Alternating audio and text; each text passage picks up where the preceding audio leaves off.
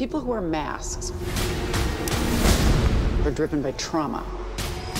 They're obsessed with justice because of some injustice they suffered. Ergo, the mask. It hides the pain. I wear the mask to protect myself. Right, from the pain.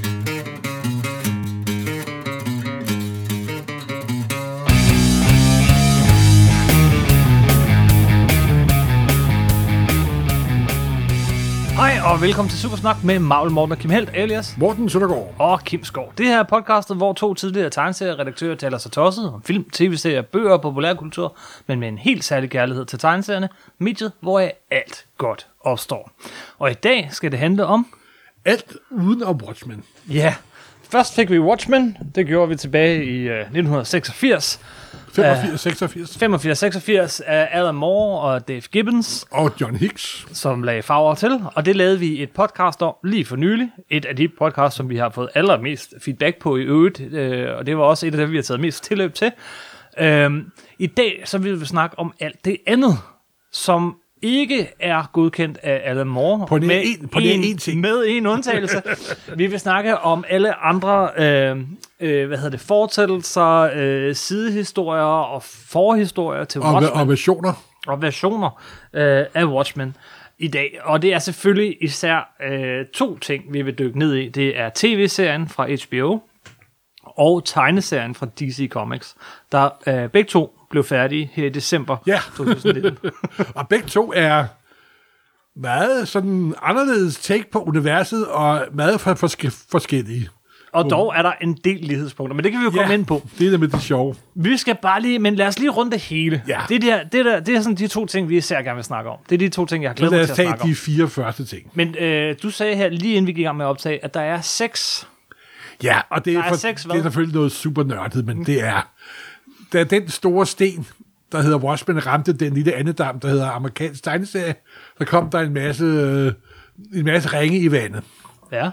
Og øh, de, den første ring, der kom, det var faktisk, øh, der kom et rollespilstillæg. Det gjorde der. Der, øh, øh, på det tidspunkt, der havde DC et nogenlunde succesfuldt rollespilsunivers kørende. Og der kom der to eventyr og en sourcebook. Og de er faktisk indeholder materiale, godkendt af Alan Moore og David Gibbons, Med ekstra tegninger. med ekstra tegninger og ekstra informationer i den sourcebook og de to eventyr. Det er simpelthen det eneste øh, ekstra, det eneste ud over Watchmen, som er øh, ikke lavet af, men dog godkendt af, øh, Alan, Alan Moore og, og Dave David Gibbons. Og det, det er jo vildt fedt. Og jeg har kigget på den mange gange. Jeg vil lige sige, øh, nu kan man jo ikke se det her podcast, heldigvis for det, så havde jeg taget pænere tøj på. Men der ligger ting øh, her rundt omkring bordet, som jeg tror vil, øh, vil skabe misundelse hos de fleste. Blandt andet den første udgave af det her rollespil. Øh, og begge øh, eventyr og, Plus, øh, plus sourcebooken. og sourcebooken. som der lige er blevet genudgivet i hardcover Det er der nemlig, Som så- en uh, Watchmen sourcebook. Ja. Så øh, hvis Det man gerne vil... Nej, Companion den. Companion. Så, og, ja, den er netop lige kommet i, ja. I en flot hardcover, så, så nu er den ikke så sjældent mere, som den har været. Plus den, den hardcover indeholder også noget af det første uh, promotion-materiale.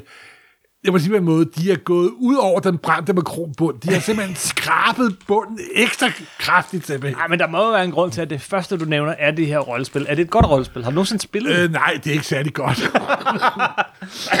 Men det sjove var, at de udgav nogle enormt gode sourcebooks, nemlig. Ja. De har også deres uh, Legion of Superheroes source- sourcebook. Nå, det er set. Ja. Men den her var ikke særlig god, siger du? Nej, altså det er jo sådan nogle even... Begge de eventyr, foregår i 60'erne. Ja. Nå. Og faktisk meget, meget sjovt, da de sådan Crime Busters, som den nye organisation, som øh, øh, øh, med Captain Manhattan, mm-hmm. med, med Metropolis, Captain Manhattan, Manhattan, Captain Metropolis, lavede i 60'erne. Det der møde, der bliver afsluttet med, at The Commission brænder hele øh, kortet af og så videre. Ja, ja, ja. Så, men altså, de er to godkendt, og der er i sourcebooken er der noget ekstra materiale, som der ikke er omtalt i uh, med tegneserien, men øh, findes, men som der er godkendt af. Ja, men jeg sidder og bladrer i Så- dem, og ja, altså... Øh, Så de er, et, de, de er selvfølgelig kun sporadisk interesse. Men det var den ene ting. Ja.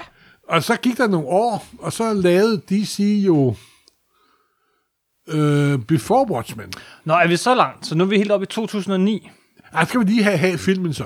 Ja, det I tror jeg. 2008, I 2008 kom... der, øh, der kom uh, Zack Snyder-filmen.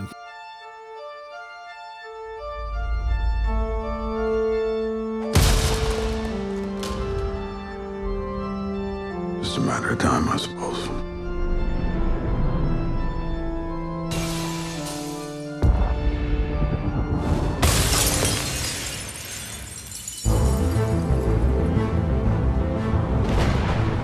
Watchman, one of us died tonight.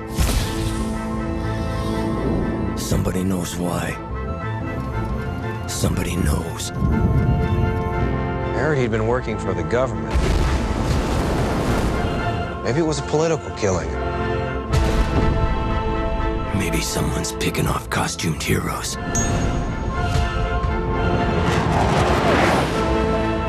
John thinks that there's going to be a nuclear war.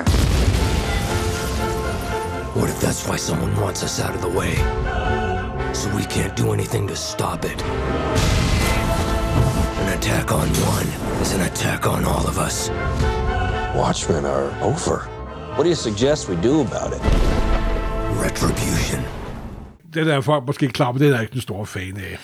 Nej, det er jeg heller ikke. Jeg har det sådan, men, altså, men, og, og så alligevel. Øh, jeg, jeg er bestemt ikke fan af den. Jeg Du har har jo lige den, genset den i den super lange version. Nemlig det, fordi der, den, den findes i flere udgaver. Der er biografversionen, øh, som jeg tror øh, er den, de fleste kender. Og den er jo en underlig sag. Jeg vil sammenligne den med øh, andre Alan Moore-filmatiseringer. Jeg synes, på, øh, på mange måder har den noget til fælles med øh, Vi for Vendetta og, øh, og øh, From Hell og, og, og, øh, og League of Extraordinary Gentlemen. På den måde, at de tager øh, historien, og, som skal være lidt grim, lidt grumset, ikke ren, og, øh, og den skal være lidt underspillet, i stedet for overspillet. Og når den så bliver til film, så bliver det så, ligner alle figurerne en million, i stedet for at ligne rigtige mennesker. Så, så bliver det hele sådan overflade fint, og alt dybden forsvinder. Og sådan er det desværre også med Zack Snyders øh, Watchmen. Har man set andre Zack Snyder-film, så er man nok ikke overrasket. Men, men, Ordet subtil og diskret og antydning er ikke de tre ord, man forbinder med ham. og så alligevel, han, altså, det er jo fair nok, at alle læser øh, et, et kunstværk på, på sin måde, og har sin fortolkning, og han har sin. Og jeg vil sige, det, er- det er jo det tætteste, jeg nogensinde har øh, set øh, af en, en, en tro filmatisering af en tegneserie. Ord for, øh, billede for billede, ord for ord, langt hen ad vejen. At han så lægger sit eget sådan, up to 11 filter hen over det, ja, men stadigvæk, den følger altså den, den uh, tegneserie ekstremt tæt. Altså halvdelen, 90 procent af filmen er storyboardet af David Gibbons simpelthen. Yes. Øh, og øh, og øh, i den, øh, så er der så kommet en director's cut, som er lidt længere, øh, men, men derudover, så er der så også kommet en Ultimate Edition, og den er også lige kommet på Blu-ray igen. Den har hidtil kun været mulig at få fat på øh, på amerikansk. Den har aldrig været udgivet i Europa, den er lige kommet. Og det, den gør, er, at den tager hele Director's Cut, hele den lange version af Zack Snyders film, kan vi kalde den. Og så øh, har de også lavet de også en tegnefilm på det tidspunkt, som handlede om øh, Korsaren. Øh, om, om, Tales of the Black Friday. Tales of the Black, Fri- Black Friday. Og den har de så klippet ind i spillefilmen, de steder, hvor den var i tegneserien. Ah, Og det gør det faktisk til en, om ikke andet, enormt interessant oplevelse at sidde og se. Og derudover har den jo også noget, som tegneserien faktisk ikke kunne. Den har musikken. Øh, den har et fantastisk soundtrack. Den har øh, sange, som bliver refereret i tegneserien, som, som virkelig får lov at komme til sin ret i filmen. Der er nogle enkelte sekvenser her og der, som vi synes fungerer rigtig, rigtig godt. Næsten udelukkende på grund af musikken. ja, okay. jamen, jamen, altså, jeg...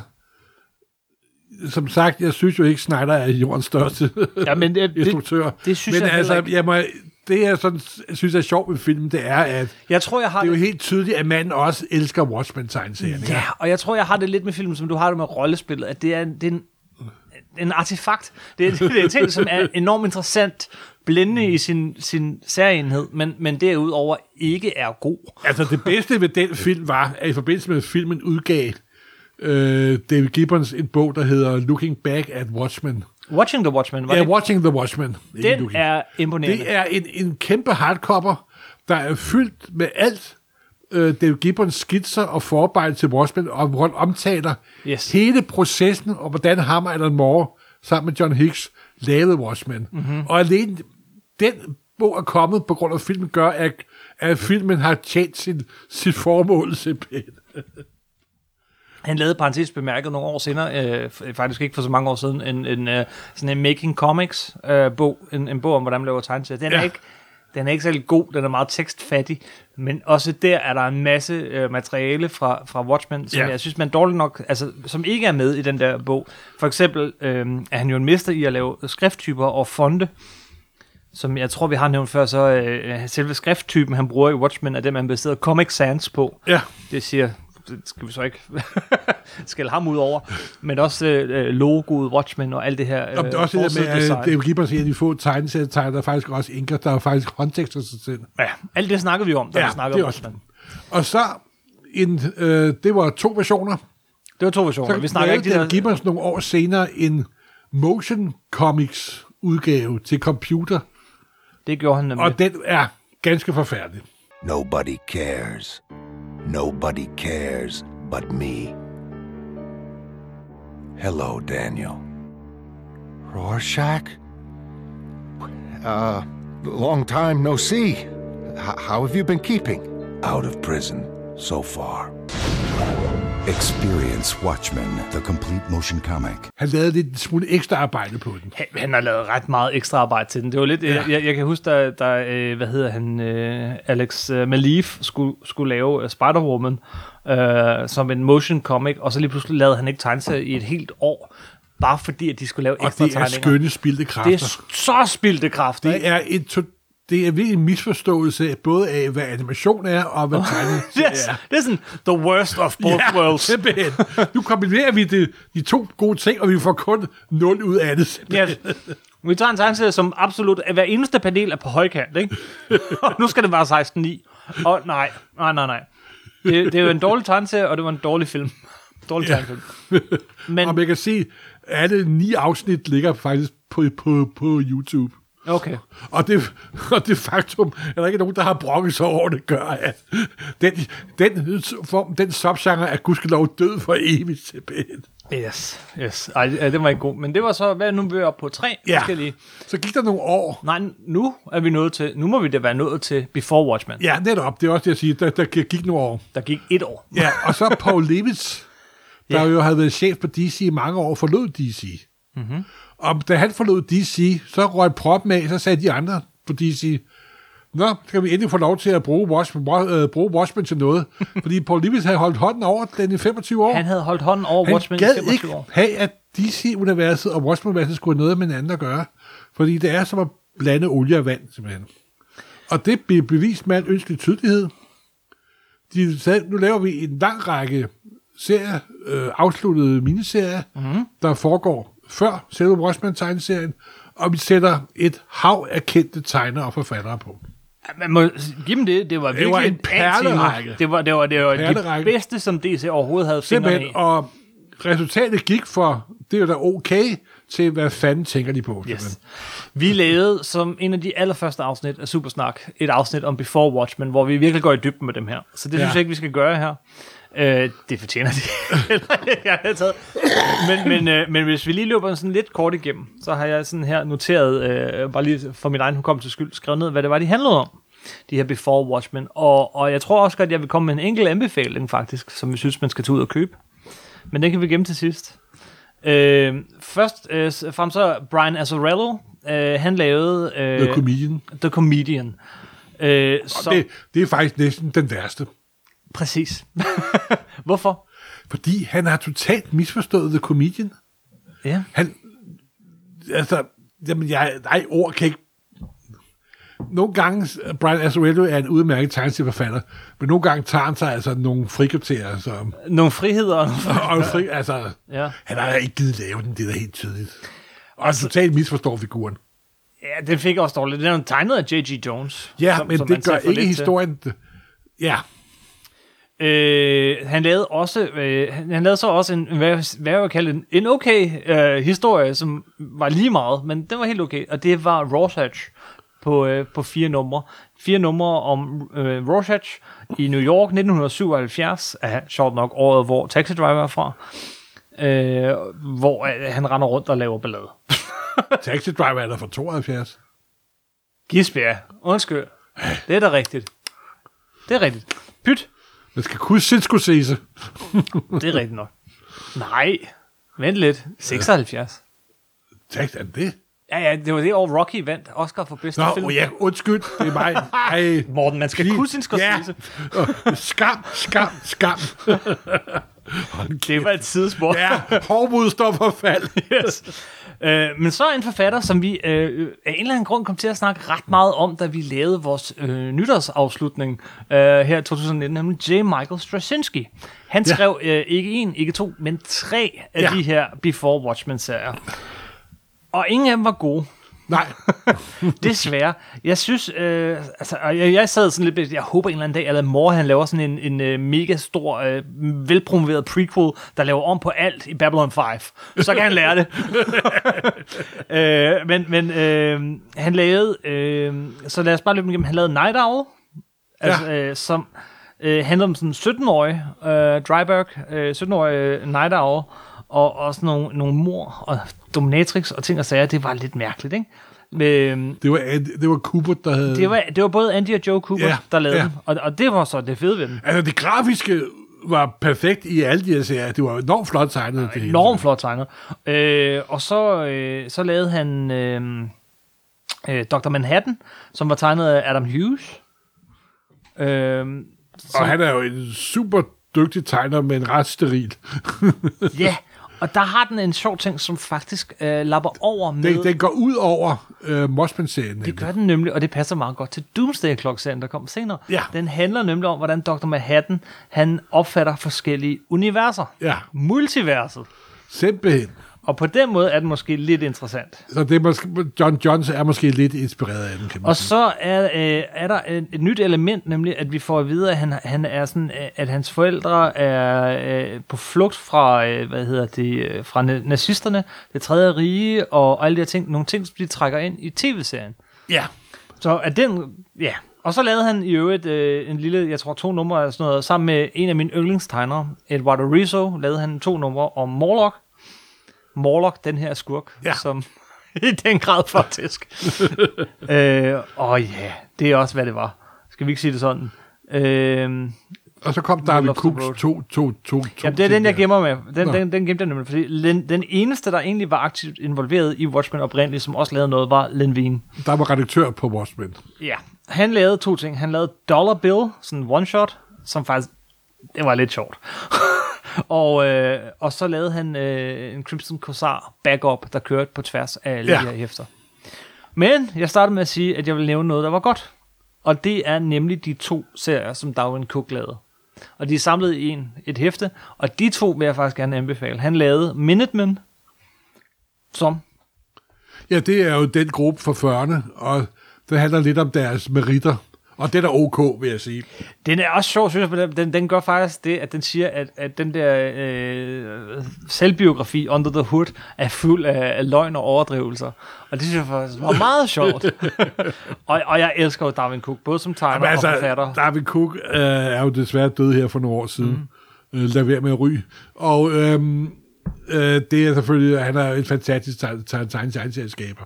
Jeg vil ønske, at han havde lavet noget andet end at spille tid på det der, men det er da okay. Men han skrev så også en anden, som jeg synes Ja, er faktisk som den Amanda. bedste af dem alle sammen. Ja, simpelthen. Og det handler om øh, Silk Spectre. Silk Spectre 2, faktisk. Mm. Og hendes ungdomsoprør mod moren, hvor hun tager til San Francisco og The Summer of, of the Love. Ja. Er virkelig ikke, hvad man forventer. Nej. Men Silk Spectre, at, at Silk Spectre-historien var den bedste af dem alle. Og tegnet af Amanda Plummer, ikke? Ja, jo, Amanda Connor. Jo. Connor er ikke Plummer, Connor. Så, hvor længe siden er det, du har læst det, Morten?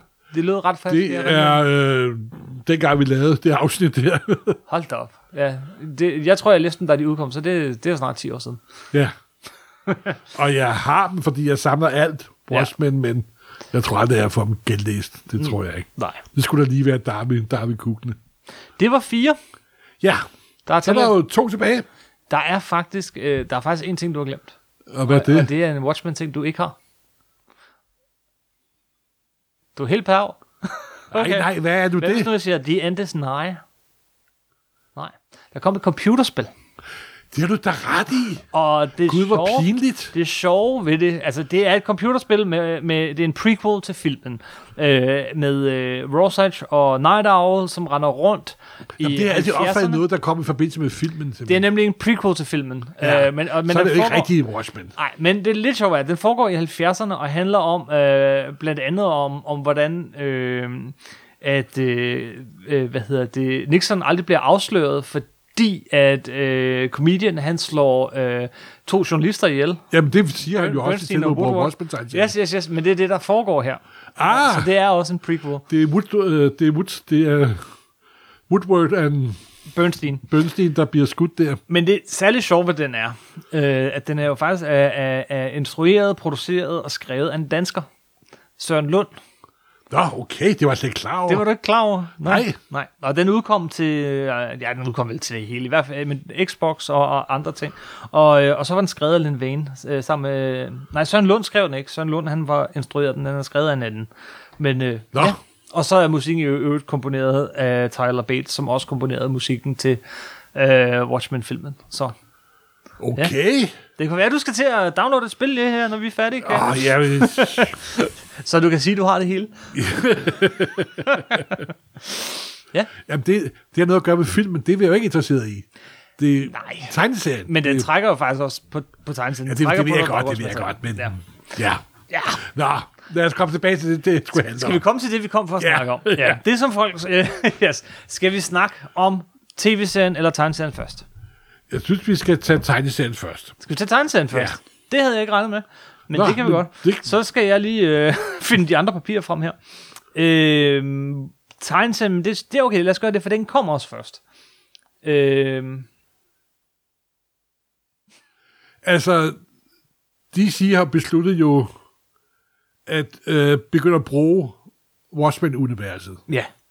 Og det er selvfølgelig en beslutning, man kan sige, det er totalt tåbeligt, og det, er, jeg- det synes jeg, men nu har de gjort det, og så må de gøre noget, noget af det. Hvad vil de finde på?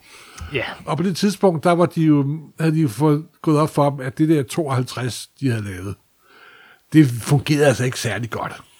Nej. Og så, øh, hvem skal vi skylde skylden på? Hvem er skyld i 52? Adam Moore! Det er hans skyld, simpelthen. Ja, ja, ja. Og så lavede de det, der hed Rebirth. Mm-hmm. Og der kom en Rebirth nummer 0. Skrevet af af John Jeff Johns og tegner Gary Frank. Ja. Og der bliver det afsløret, at alt det råd med tid og kronologi og så videre, det er alt sammen Dr. Manhattans skyld, simpelthen. Mm-hmm. Og så tænker jeg, og da jeg, jeg tænkte, åh god, tænkte jeg, men hvad gør de nu? Jeg sagde, at jeg skulle holde fingrene væk fra det univers, men de, de kan ikke lade det være, simpelthen. De skal pille ved det, simpelthen. Og så øh, øh, John Johns og Gary Frank, mm-hmm. et tegneserieteam, jeg holder, et tegneseriekreativt team, jeg holder enormt meget. Enormt meget. De har lavet nogle virkelig gode Su- Superman-ting, blandt Og andet. Shazam. Og, og Shazam og Batman. For, Det er rigtigt, ja. I sådan en anden en alternativ sjov udgave af Batman. De lavede sådan tegneserie, der hedder Doomsday Clock. Mm-hmm. Og det hensyder selvfølgelig både til det urmotiv og tidsmotiv, der er i uh, selve tegneserien, men også den Doomsday Clock, der er jo, som nogle videnskabsmænd folk, hvor tæt er verden på mm. økologisk og atomar undergang osv. osv. Yes. Og de startede så med den serie, der hed Doomsday Clock, hvor de prøvede, så jeg kunne forstå på det hele, at kombinere DC-universet med Watchmen-universet. Ja, altså ja, hvis jeg skal øh, beskrive den, så tror jeg, at den, den handler om at forklare DC's kronologi. Ja, og det er igen det det her er lidt øv. Og nu er vi inde på noget meget virkelig væsentlige forskelle mellem DC og Marvel-universet. Ja. DC-universet prøver altid på at forklare deres kronologi. Og Jeff Johns elsker at gøre det. Ja, og, og der, nu vil vi lige må sige en lille sidespring til leg med kronologi. Mm. Jeg elsker også den her leg med kronologi, den her meta-leg. Det er også derfor, jeg er medlem af Dansk Sherlock Holmes-selskab, hvor vi leger med Sherlock Holmes-myten. Men der er også en ting ved det, at det er kun en leg, og det er i virkeligheden super ligegyldigt. Fordi det er tit, meget, det er tit mere en hindring for gode historier, end det er en med hjælp til gode historier, nemlig. Og det ender tit med, at kronologien til over, og folk fokuserer på det. Han havde grønt slips på det der afsnit, og ikke Ja, rødt ja, slips, ja. og så videre, så videre. Det er kontinuitet, det er ikke kronologi, vil jeg sige, men ja. Jo, men også helt den der med, at alt skal forklares, og alle historier skal forklares, ikke også? Ja. Og det er selvfølgelig en enormt sjov leg, og jeg elsker den højt, men det er godt gå hen og blive noget af en spændetrøje for mange. Det- forfattere. Ja. Nå, okay, vi kommer til at gå lidt i dybden med Doomsday Clock og med tv-serien, så øh, vi fik ikke sagt det før, nu ser vi det. Spoilers, der bliver spoilers. Vi skal nok prøve at gemme lidt, men det er svært at, at snakke om, og nu er der gået noget tid, så øh, vi kommer til at spoile lidt. Overordnet set, øh, så handler den om, det du siger nu, ikke? Så den handler vel om, at og det finder man fundet ud først af, hvad den handler om? Ja, okay. Jeg, okay. Her, okay. Så, hvordan, jeg tror først, det er nummer 12, man finder ud af, hvad den egentlig handler om. Men som jeg forstår det, så er det følgende. Øhm, Dr. Manhattan har opdaget, at der er et øh, multivers. Øh, at der er mange universer, og den begynder han at udforske. Så finder han ud af efterhånden, at, at DC-universet er en slags metavers. Et metavers. Ja, at der i multiverset er et metavers, som er funderet rundt omkring Superman især. Og øh, at sådan cirka Superman hver er simpelthen fem- The Big Bang i det meta-univers. Han er The Big Bang, og sådan cirka hver femte år, så restarter det hele. altså, der kommer en Crisis, en Rebirth, en 52, en et eller andet. En zero En Zero, whatever. Og så starter det forfra, men det bevirker så, at hele multiverset ændrer sig på grund af den begivenhed, der er der. Så han tager ud, og så begynder han at pille lidt ved virkeligheden. Øh, han begynder at han fjerner lampen fra den første Green Lantern, så han aldrig bliver til Green Lantern for at se, hvad der sker. Han lader Supermans forældre dø i et øh, biluheld, hans adoptivforældre på jorden dø i et biluheld, og han lader være at gøre det. Og øh, han manipulerer sådan lidt med tingene. Øh, men og egentlig er han jo stadig en observatør, den der kolde observatør, som han hele tiden har været, men til sidst, så bliver han så rørt, og så mærket af Supermans uendelige håb at gå på mod, at han beslutter sig for at gøre noget. Og så øh, øh, gør han øh, sådan her, så alt, hvad der er sket i de foregående 12 numre, ikke rigtig tæller, og øh, han gør det, som øh, Osmandias kritiserede ham for i den oprindelige Watchmen, da han vender tilbage til det rigtige Watchmen-univers, han fjerner samtlige atomvåben. er det nogenlunde rigtigt? Det, altså, hvorfor du ikke bare lavet på et nummer, du kunne få det overstået? Det, det, problemet er, at da John Johns startede med at lave den serie, Mhm. så tror jeg, at DC havde visse idéer om, hvilken kronologi de ville lave. Da han startede, der var det meningen, at han skulle være arkitekten for Og det der hele. var John Johns også en chef for øh, Warner Bros. Mm-hmm. DC-univers-film. Mhm. Så gik der de to år, det tog at lave serien, og ikke det ene år, det skulle have gået. I to år skete der en masse ting. Især to. Øh, John Johns røg ud Han blev fyret eller flyttet. af, af DC øh, med skråstreg Warner Bros. Og Bendis vendte øh, forlod Marvel-universet og gik over på DC-universet. Yes. Nærmest som en anden Dr. Manhattan. Yes. og øh, Bendis havde nogle, nogle andre idéer om, hvordan DC-universet skulle se ud. Han havde ser en stor idé, som han var meget opsat på, Mhm. mm-hmm. at lave en ny og mere moderne udgave af of Superheroes.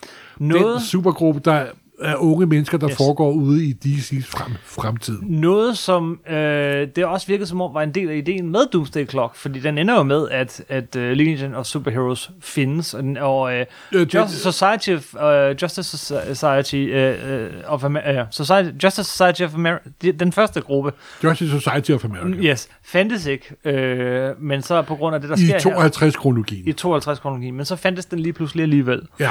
Der er sådan, altså, okay, det her det lyder Som I meget godt mere... kan høre, så er det en stor gang rod. Det er det, men... Og det er tv, det er den tegneserie også, men den er også på sin vis enormt sjov og underholdende og mærkelig. Ja, fordi, men det og, og, og, langt, langt, langt, langt bedre, end når vi snakkede sådan her om, om, øh, om Zack Snyders Watchmen-film, eller rollespillet, eller den slags. Øh, Eller Before Watchmen. Jeg synes faktisk, altså alt andet lige, det her er en formidabel forfatter og en fantastisk tegner. Jo, altså, jeg vil bare ønske, at de havde Gary brugt Frank. deres energi på noget andet, Kim. Lav da noget af originalt, ja. Øh, altså, jeg synes, de er jo bedst, når de laver sådan noget, som Rummets Helte, eller, eller, eller, eller Shazam og sådan noget, hvor at der er noget hjerte.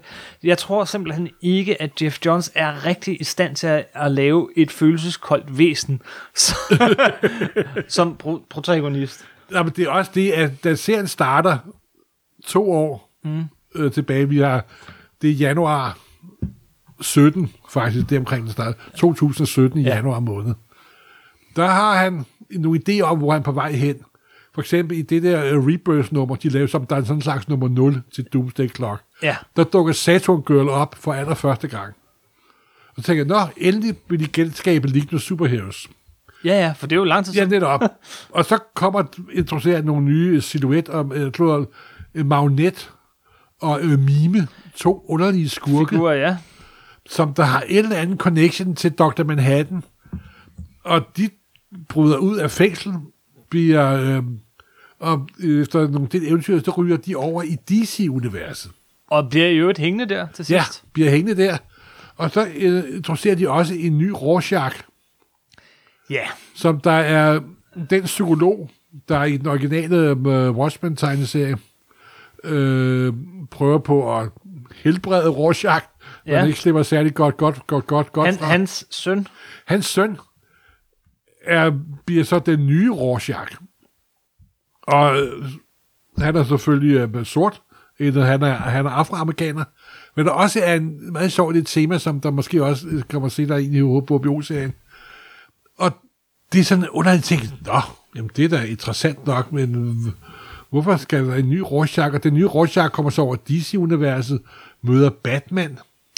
Ja, noget de jo i øvrigt har lagt op til længe, kan du huske, det er virkelig lang tid siden nu, men der var jo et Flash Batman crossover, der hed The Button, Ja. som jeg aldrig helt fattede, hvad pointen var med, men Nej, det men det med, tror jeg heller ikke, forfatteren fattede. Det tror jeg heller ikke forfatterne gjorde. Nej, nej. Der har været sådan nogle, nogle sådan frø her der. Jeg troede også på et tidspunkt, at grunden til, at Supermans far lige pludselig fandtes i DC-universet igen, øh, altså hans oprindelige kryptonianske far, var Dr. Manhattans skyld. Ja, Men det er det måske ikke. nej, overhovedet ikke. Det troede jeg. Nej, men altså, Jamen, det blev det lagt op til. Det Jo, gjorde det virkelig. problemet er, at med John Johns fyring, det er sådan, det der sker i den virkelige verden, påvirker DC-universet. det må man sige. Og så øh, en, den serie øh, begyndte også sådan halvvejs ind i, kunne tydeligt mærke, der var en pause på 3-4 måneder, hvor serien slet ikke kom. Og der er sket et eller andet Og der. er, jeg, jeg ved ikke, hvad der er sket, og det her er ren spekulation fra min side. Mhm. Mm-hmm. Men der har været et møde. John John ikke, du må øh, lave det hele op og prøve at få det til at så hænge sammen. Og det prøver jeg så, fordi de første 7-8 numre af serien har næsten slet ikke noget at gøre med de sidste 3-4 numre af serien. Ja, Du har lige genlæst den i en køre. Ja, Og det er stadig dit indtryk. ja. Okay. Altså, den hænger lidt bedre sammen, når du læser den ude i en køre, end, øhm, undskyld, end du læser et blad, der går to måneder, så læser du et blad til, fordi du har glemt, hvad der foregår simpelthen. Jeg synes stadig, det er, altså, det er immer væk godt håndværk. Øh, altså, historien er jo lidt tynd. Det er også et eller andet med, at Rusland og, øh, og USA er ved at gå i krig sammen, fordi øh, der er sådan nogle, øh, en teori om, øh, at øh, USA har skabt de her supervæsener, i stedet for atomvåben. ikke? Jamen, det foregår også i Og- sådan og det er en underlig udgave af underligt, og- DC-universet, der ikke har noget at gøre med det, det normale DC-univers. ja, det er ikke det DC-univers, vi kender. Det er også mærkeligt. Øh, Jamen, det, og det tror jeg, det er det forestille simpelthen en rodet og mærkelig, underlig serie. Så man laver en serie, hvor at øh, Watchmen-universet møder DC-universet, hvilket, nej, men det gør de. nej, men det gør de. og, og, og så er det ikke det DC-univers, vi kender. Ja, det ender det jo med at blive. Gør det? Fordi det er jo meningen, at der, hvor der bliver altid lagt op til i starten af serien, er, at det første nummer slutter med, at Superman har sit første mareridt. Det er rigtigt. Og så bliver der lagt op til, at Superman skal møde Dr. Manhattan. Mm-hmm. Og deres endelige møde, det er der, hvor der sker en ny Big Bang, og en ny skabelse af en ny DC-kronologi. Mm-hmm. Og det er den DC-kronologi, de så vil lancere her i 2020. Det Startende med Wonder Woman 750. Yes. Men det er en helt anden historie. Men og igen, for Gud ved hvilken gang, prøver de at reboote deres kronologi simpelthen, ikke også? I stedet for at gøre Hvorfor- som Marvel, Ignorer det. ignorere det simpelthen. Men gør det det. Ignorer det. Move on. simpelthen. Men DC har en anden underlig trang til, at de skal i godsøjne for, for, forklare det. Og du kan ikke forklare det, fordi det er en stor gang spaghetti-suppe, der er viklet ind i hinanden og er totalt forvirret. Men det er sådan set også lidt det, der er så fascinerende ved det simpelthen. Og det er virkelig olie og vand, når de her to universer møder hinanden. Men øh, okay, to, altså, jeg synes jo stadig, det er en, en anbefalelsesværdig serie, selvom det er noget mærkeligt DC-kronologi. Uh, først og fremmest fordi, at, det er enormt fedt tegnet. Jamen, altså, altså og- og de er et, så... et tegneserieteam, et skaberteam, som jeg er meget, meget, meget glad for. Og det er sådan set sjovt, fordi Gary Frank er jo en meget statisk tegner. Yes. Det er nærmest som, det er sådan en skulptur. Der er slet ikke noget dynamik over det, sådan inde i billederne. Ah. Men, men det virker enormt godt, når han gør det simpelthen. Altså, Ah, jeg ved godt, det var han, han jeg, jeg synes, han er for eksempel en, en super dygtig skuespiller. Altså, hans mimik og gestik på Jo, figurerne, synes men jeg. det er, altså, det er, med, det er meget stift, men på en god måde, hvis jeg siger det på den måde. Og så er det altså Ja, de underlige jo. historieelementer, John Jones bringer ind. Så bringer han ind, at Dr. Manhattan hopper tilbage i DC-universets tidslinje og bliver gode venner med Natalie Dusk. Og hvem er det, Nathaniel Dusk er? Ja, jeg ved jo godt, hvem Natalie Dusk er, for Ja. jeg læste den øh, noir-tegneserie, DC udgav, lavet af Donald McGregor og Gene Colan for mange, mange år siden. Ja, hvad er vi tilbage i starten af 60'erne? Nej, nej, nej, nej, start af 60'erne, hold nu op, det er, vi er i 80'erne. Nå, okay. start af 60'erne. Hvad er det der så? Var, der, var de, der var Donald McGregor ikke engang født nærmest. Okay, whatever. Hvad- hvad det? Donald McGregor er ham, der er kendt for øh, øh, Jungle Action, øh, øh, Panthers Rage. Nå, nu er jeg med. Okay, yes. Ja, ja. Beklager, beklager. ja, ja, det var ikke lige et navn, der sagde mig noget, men yes. Var okay. Han var hvad- enormt kendt i 70'erne og 80'erne. Det var fordi, du sagde Gene Colan. Det var det som eneste den navn. progressive tegneserietegner. Ja. Yes, yes, yes. Han lavede jo også Detective Incorporated Ja, ja, ja. for et klip sammen med uh, Marshall Rogers Mhm. mm-hmm. og så videre. Og han var sådan en, der prøvede at bryde ud af ghettoen, så at sige, og lykkedes delvis med det. Nå, men uh, anyway, så han er altså en figur. Hvad, og hvad for en slags figur er han? Han er en slags... Han er faktisk en detektiv. Ja, han er sådan en Private Eye Sam Spade, øh, Bogart-type detektiv, Yes. der så i et Watchmen, i øh, DC-universet, har lavet sådan en filmserie, som man først bliver gjort opmærksom på her. Og så på en eller anden måde, så bliver Dr. Manhattan gode venner med ham. Han falder sin sympati for ham. Han føler, at det er en menneske, der har brug for hans hjælp. Og igen, mm-hmm. det der underlige, øh, hvorfor tænker man Dr. Manhattan på det? Altså, Ja, det Ja. virker lidt ligesom, at, at, at den oprindelige Watchmen havde den her pirathistorie, så skulle den her have en noir Jeg ved ikke, hvad der er foregået inde i hovedet på John Johns. Det ved jeg altså ikke. Det må jeg indrømme. Og jeg kan huske, det... Nå, nå, det var da en mærkelig ting, ja. Der, ja, men der er også et sideplot, men det er sådan typisk, altså der er også en helt sideplot med Johnny Thunder, Ja, som er blevet gammel. Johnny Som også- er en figur for uh, Justice Society of America. Sådan en ung fyr, der havde kontrol over en, uh, en ånd, der var ligesom en, uh, som en tordenkine. Mm-hmm. Simpelthen. Sådan en slags Aladdin med sin lampe, faktisk. og jamen, det er det. Den serie er den mest besynderlige blanding af fuldstændig fragmenteret DC-univers. For eksempel er der en nummer, der starter med, han henviser til en færgelat Lignende superhelte-historie, Ja, ja. som øh, jeg tror, jeg er den eneste læser, der kender overhovedet nærmest. Ikke? Færgeland er en figur for Lignende Superheroes, der offrede livet, fordi han skulle udslette The Sun Eater og redde jorden simpelthen. En af de første DC-helte, der er døde, faktisk. Det refererer John Jones, og jeg tror, der var 2% af læserskaren, der, der genkendte det overhovedet. Det er altså jordens mest højst besynderlige serie. Men stadigvæk, altså, øh, hvis nogen skal gøre sådan noget, så, er det Jeff Jones, han er god til det. Jeg har set øh, flere eksempler på, sådan her, mens den har kørt, hvor, hvor nogen på, på Twitter og andre steder har lagt øh, en enkelt side eller to sider fra den her ud, og så er der ellers bare blevet, blevet gjort tyk, tyk, tyk grin med den måde, han skriver på i den her serie. Blandt andet Mathias Wivel, som var med her i Supersnak for nylig. Hey, som var sådan, jeg har nu lavet. Men jeg forstår dem godt, for når du læser øh, en side i den her for sig, så virker det som om, han prøver at være Alan Moore. Jamen, det gør han da også. Jamen, Og det prøver han. Han prøver helt enormt hårdt at være Alan Moore. Jamen, det, det, Og- det er jo og- og lidt det er sådan- pinligt, faktisk. Det er lidt pinligt, men når du så breder det ud over hele historien, så virker det faktisk meget godt. Jeg ved ikke, om de virker meget godt. Jeg, jeg, som jeg siger selv, jeg vil ønske, de havde lavet noget andet. I hvert fald er det ikke pinligt, når man læser det ud over det hele. Øh, altså sådan, men, men øh, nah, Altså den måde, serien ender på. Ja. Så ender det sådan med hans Vil du, vil, du, vil, du, vil, du, vil du sige det? Vil vi sige det her aller sidste side? Ja, det kan vi godt, fordi ved du det er faktisk, det er en, øh, det er en spoiler, men, men den er fuldstændig ligegyldig for hele historien. Så hvordan ender den? Jamen, den ender med, at øh, Dr. Manhattan dukker op som en ung fyr, Ved navn Clark. Clark, der har øh, tegn i panden, og jeg, og jeg fatter simpelthen ikke den, den slutning. Jeg fatter den, jeg fatter den ikke. Nej. Men det, i det sidste hæfte, der postulerer han også, hvad Marvel og DC vil lave de næste 30-40 år. Ja, inklusive Marvel. Ja, simpelthen. I 2030 kommer der uh, Secret Crisis fra Marvel Secret og, Crisis. og, DC, og DC. Det er fuldstændig vidunderligt, simpelthen. Ja, ja. Men, og, men noget, de ligger rigtig meget op til, er det her 5G. Som jeg ved ikke, om du har hørt om, men altså fem generationer, som Jo. er det næste st- store. Jo, det er et uh, stunt, som uh, de har lavet, DC har ofte, delvist ofte gjort. Sådan et spreadsheet med deres nye kronologi, der foregår over fem generationer. Ja, ja.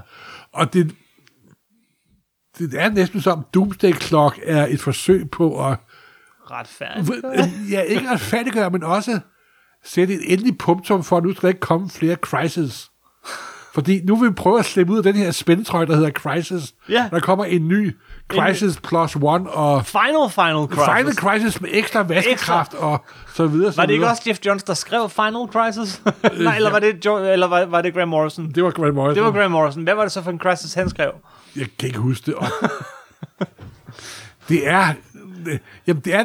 Det, serien ender på en meget sjov meta-måde. Ja. Hvordan øh, to skabere prøver at komme fri af denne her spændetrøje, som den her begivenhedsbaserede tegneserie, superhelte-tegneserieform har, har skabt, altså. Nej, men lad os, lad os runde den af. Det, men, men, det er sådan et skaberpar i krig med deres egne skabning og deres Yes. eget værk. Yes. Det, det er altså en... De er for gode til det her. Jamen, det, det, det er... Det er ikke nogen god tegneserie, men det er en højst underholdende og besøgerlig tegneserie. Yes. Det er det altså. Jeg vil Den er meget, meget, meget, Yes. meget mærkelig. Yes. Og jeg vil ikke anbefale den til Watchmen-fans, for de vil ikke fatte en skid. Nej, det, det er... Det Jeg vil er, anbef- anbefale den til tegneserienørder, der elsker tåbelig kronologi. yes, yes, yes. Oh, og efter du sagde alt det der, så har jeg bare lyst til at påpege. Har, har du set, hvad, de gjorde, hvad, Shazam, øh, hvad der skete i Shazam for nylig, som Jeff Johns skrev? nej. nej. Superboy Prime er dukket op. nej, nej, nej, nej, nej, det er løgn. yes, yes, yes. Uh, Nå. Superboy Prime er en Superboy, der kommer fra Earth Prime. Ja. Den jord, vi bor på. Så selv der begynder han også at pille ved multiuniverset. Nej, nej, nej, nej, nej. Nå. Ja. Nok om det. Altså, John Jones, som jeg holder meget af som forfatter, men han er ved Gud også den ultimative fanboy. Det er han altså. Jamen, han plejer at kunne få det til at fungere. Ja, og han har lavet nogle ganske udmærkede ting. Men Doomsday Clock er altså ikke en af dem. Det er det altså ikke. Skal vi sætte en streg i sandet her, Ja. og så snakke om tv-serien? Ja, det vi virkelig vil snakke om. Det vi i virkeligheden rigtig gerne vil snakke Ja. om. He lives on fucking Mars. You curse too much.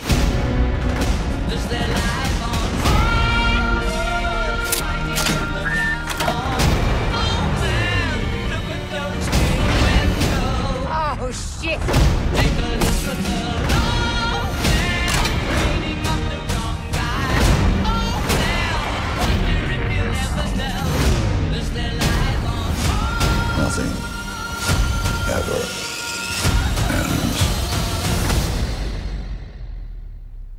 only just begun. Lad det være sagt med det samme. Vi to er begge to rigtig godt begejstrede for tv-serien. Ja, jeg er ekstremt begejstret for den. Jeg er oppe på, at jeg synes, den er lige så god som Breaking Bad og Mad Men og Sopranos og så videre. Buffy? Ah, der er ikke noget, der er så godt som Buffy. Det Jeg skulle, du, jeg, skulle, jeg skulle lige teste. Buffy står øverst. Okay. Ej, ja, ja, det, for mig, så øh, det tog mig lidt længere tid at varme op til den. Jeg synes, den, den var god, øh, men du var sådan fuldstændig oppe at køre. Jeg snakkede med dig efter første afsnit havde kørt, og du havde siddet og set det midt om natten, tror jeg. Det kom ja. klokken tre om morgenen, og jeg var klar. og du var helt oppe at køre. Jeg, jeg, jeg tænkte, at det, øh, det tog mig lidt længere tid, øh, og jeg synes stadig, den er rigtig god. Øh, vi er ikke oppe i samme sådan klassiker-level, som den oprindelige Jamen, det Watchmen. er da også en møllehjul, der binder omkring halsen på serien for helvede. Altså. Ja, det, men det er jo et møllehjul, den har taget med sig helt frivilligt, når den Ja. kalder sig Watchmen. øhm, vi kommer til at gå, øh, komme sådan for så vidt, nu vil vi prøve at gå sådan hele vejen rundt om serien øh, fra forskellige vinkler, øh, og øh, der bliver i den grad spoilers. Så hvis du ikke har set Watchmen tv-serien, så er det nu, du stopper det her podcast. Ja, og se at få den set. Yes. Og så enten dem, der hader den, eller også dem, der elsker den. Yes. Det, det, det tror jeg, det er ikke sådan en serie, som folk er lidt sådan ligeglade med. Overhovedet ikke. Og, og det er jo en rigtig god ting, faktisk. Det synes jeg også, og, og fred være med, at man ikke kan lide det. Øh, det deler i hvert fald vores lytter, det, her, det har jeg jo kunne følge på Facebook. Nogle synes, det er lige så fedt, som du synes. Ja, Der er måske få, der synes, det er lige så fedt, som du synes, Morten. Men, øh, og, øh, men der er også nogen, der bare synes, det er det værste, værste øh, lort, el- eller bare øh, det, at man overhovedet gør det, er forkasteligt. Men øh, lad os snakke om den, hvad vi synes om den, og hvad vi ser i den, og hvad vi sådan kan læse af, af sådan paralleller til den oprindelige Watchmen, øh, og, og, og til, øh, til Doomsday Clock måske også. Øh, hvis man sådan helt overordnet skal fortælle, hvad den handler om, så kan man sige, den gamle øh, Watchmen, den oprindelige Watchmen fra, fra, fra øh, 85-86, Ja. den handler sådan helt på overfladen. Er det et whodunit, et mys- mormysterium, øh, og, og så handler den egentlig også om atomkrig, truslen om Truslen om atomkrig. atomkrig. Den kolde krig. Yes. Og det er en, øh, en, en hvad skal vi sige, fabulering lidt om superhelten også samtidig. Det er ligesom de tre sådan overordnede tråde. Ja, altså det, det er vel at få folk til at tage dragter på og bekæmpe for, forbrydelser, og hvad for nogle hvad er årsagen til, at de gør det? Og de er jo ikke altid fuldstændig sne, snehvide. Der er 10.000 temaer i men det er sådan helt overfladisk. Øh, hvad kan man så sige, tv-serien handler om på samme overfladiske øh, niveau? Ja, der er jo også en who done it. Det er der nemlig. Der er jo en, der bliver øh, Myrdet i første afsnit. politidirektøren John Johnson der, Ja. øh, der, der spiller skide godt for øvrigt, bliver fundet hængt i første afsnit. Men det overordnede tema, men også den hele starter med massakren Tulsa, The Black Wall Street, det er jo, det er jo racisme i USA. Mm-hmm. Og det er jo desværre et tema, der er ikke har forsvundet. Der har været der hele tiden. Der er- Men der er blevet der er kommet ekstra sådan øh, karakter over det de sidste par år med Donald Trump som præsident og white supremacists og Yes, videre. yes, yes. Og, ja, og højrefløj, venstrefløj, øh, Ja. øh, politik, øh, så på den måde, ja. Det er også en, øh, tv-serien gør også det, den tager, øh, den tager den oprindelige Watchmen som kanon, som noget, der absolut virkelig er Det sket. er det gamle testamente. Det er det gamle testament. Det ved jeg, de kaldte det i Writers Room. Ja, det var The Old Testament. Uh, og det her så, det er Nye Testamente. Um, ja, og det er der så som bekendt nogen, der er glade for Nye Testamente, og så er der nogle jøder og andre, der synes, det var en dårlig idé. Sådan er det også med Watchmen. Um, hvis vi sådan, hvis vi lige skruer tiden lidt tilbage, og så, altså, Lindelof, ham der laver serien, Damon Ja. Lindelof, øh, ham kan man høre øh, i et podcast, som HBO lagde ud, øh, lavet af de samme folk, som lavede podcastet til, til øh, Chernobyl, også super godt podcast. Han fortæller øh, rigtig meget om det, det jeg på det varmeste anbefale, det der podcast. Tre dele. Øh, han, øh, han havde jo faktisk sagt nej til at lave Watchmen. Øh, Og så øh, med flere gange faktisk. Yes. Fordi at for ham er Watchmen et af de allerstørste populærkulturelle mesterværker overhovedet. Hvad han har også sagt flere gange, og som der også er tryk bag på mange udgaver af Tager man Watchmen. den Watchmen-bog, der lå lige her, øh, så ligger der på bag, så står der på bagsiden, at det er, er et The, mesterværk. the single best piece of popular uh, fiction ever, simpelthen. Noget, ja. I- Damon Lindelof. Fem år siden. Og han, han startede jo med at få den af sin far, da han var en 12-13 år, år gammel, og han er fuldstændig fanatisk, Mhm. mm-hmm. fanatisk med den, og man kan jo så med det gode vilje se, at noget meget af den måde, Lost er bygget op på, det er hugget direkte fra Watchmen. Og han har en næsegros beundring for den simpelthen. Og det var ingen grund til, at han sagde nej, fordi han vidste, hvor gerne Adam Moore havde det med det. Mm-hmm. Og der vil ikke, han vil jo gerne respektere Adam Moores med, med sådan meninger om, omkring det. Men så tilbød de ham det en gang, og så tilbød de det en gang til, og så tredje gang de tilbød, så sagde de, jamen så er der en anden, der får lov til at lave det, og så, Hov, hov, hov, vent lidt, lige et øjeblik. så, så vil jeg alligevel gerne. Uh, ja. og det er, jo, det er jo klart, fordi han har en så stor indsigt i serien, og han kunne forestille sig, hvordan andre, der måske ikke havde set samme forhold til det, begyndte at, også at lave den. Og jeg er da Det, meget de lykkelig for havde, dem. det kan være, de havde givet den til Zack Snyder. Det har de jo gjort, ikke også? ja, men også fortællelse. Nej, og for mig så havde det jo en meget lykkelig udgang. Og lige så snart, at han fik den, så skrev han jo sådan et brev til, til Watchmen-fan. Mm-hmm. Og da jeg læste brev, så slappede jeg meget af. Det er også derfor, at Det var super fedt, fordi det der. det var skrevet af en mand, der virkelig forstod seriens indre dynamik, og hvad serien var, og hvad serien ikke var, og så videre, mm-hmm. så videre. Og siden da, så har jeg været, nærmest har jeg havde en tyrkertro på, at den skulle være god. Det må, må, må indrømme. Jamen, det er ret sjovt, det der, han skriver, det der brev, han skriver til fans. Det skal vi prøve at lægge i artiklen inde på nummer 9.dk, øh, der hører til det her afsnit, øh, hvor han virkelig får beskrevet sin beundring for det her, og hvorfor han gør det, og med hvilken ærefrygt og respekt. Og det, de så gør, som jeg synes er noget af det, der er mere inter- mest interessant at snakke om omkring serien, hvordan vi ser det afspejlet, det er, at de, de virkelig dissekerer det her værk, det gamle testamente, og så kigger de på, hvad var det, den gjorde? Hvordan er den bygget op? Hvad var strukturen? Hvad var formålet? Øh, hvordan var slutningen? Alle de her ting, øh, som den sådan virkelig... De prøver at finde ud af, hvad var det, der gjorde Watchmen så fed, og hvordan kan vi gøre det i 2019? Ja, fordi hvis man tager de her ni afsnit af tv-serien, så er den jo nogenlunde bygget op, ligesom Watchmen-tegneserien. Det er den. Og så gør den jo også det, at den laver noget om på den gamle serie. Ja, lidt. Sådan, øh, det, der er, det, der er i skyggerne, det man ikke kan, kan se, det siger, at det er måske noget andet. Og det er også det, der synes, der er så fedt ved den her, fordi han, han laver ikke noget om, men han tolker noget i den gamle serie anderledes, end man normalt har, har tolket det. Og det gør, at den nye serie bliver utrolig frisk og, og vital, synes jeg, det må jeg indrømme. Og også, at man lige pludselig øh, ser den gamle serie på en ny vinkel og siger, Nå ja, det kan da godt være, og det er da meget sjovt, og så videre, så videre. Og den forandrer, altså den gamle kan jo ikke forandres.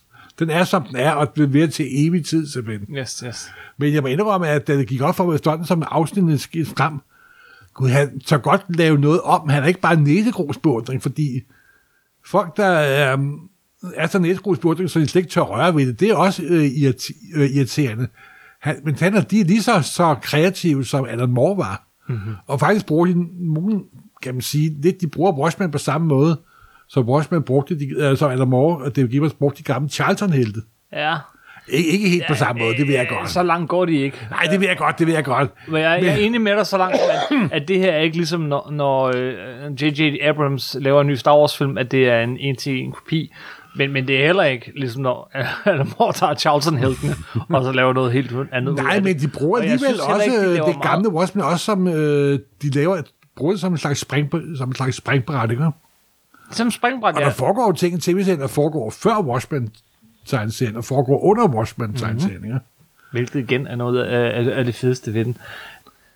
Strukturen øh, ligger sig rigtig meget op af den oprindelige Watchmen, øh, hvilket jeg, jeg, jeg sådan hurtigt jeg rigtig godt kunne lide det her med, at det er skiftesvis øh, historien, sådan hovedhistorien, og så en origin.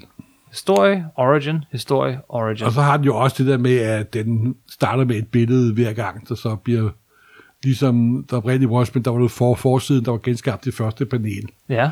Og plus af alle øh, titlen på, hvad afsnittet hedder, ja. For eksempel It's Summer and We Running Out of Time, det fremstår så om, det er blevet letret ind i billedet simpelthen. Mm. Så der er altså en masse tegneserie tricks, der bliver brugt. Og, og, og, og, og, sådan helt tydeligt med Dave Gibbons håndtegnede font. Ja, jamen, det er den sort-gule der, der Ja, er. der er. Så det er, jo, det er jo helt tydeligt, at de elsker Watchmen simpelthen. Mm. Den første karakter, vi møder, er en karakter fra tegneserierne. Ikke at vi ved det på det tidspunkt, men den åbner med den her lille dreng, som sidder og... Øh, Jeg ser en stumfilm i en biograf. Yes. Og det viser sig senere i, i historien, at det er Hooded Justice. Simpelthen Will. Hooded Justice er jo med ikke sådan super meget i tegneserien. Øh, og han er med som sådan en, øh, på engelsk siger man red herring.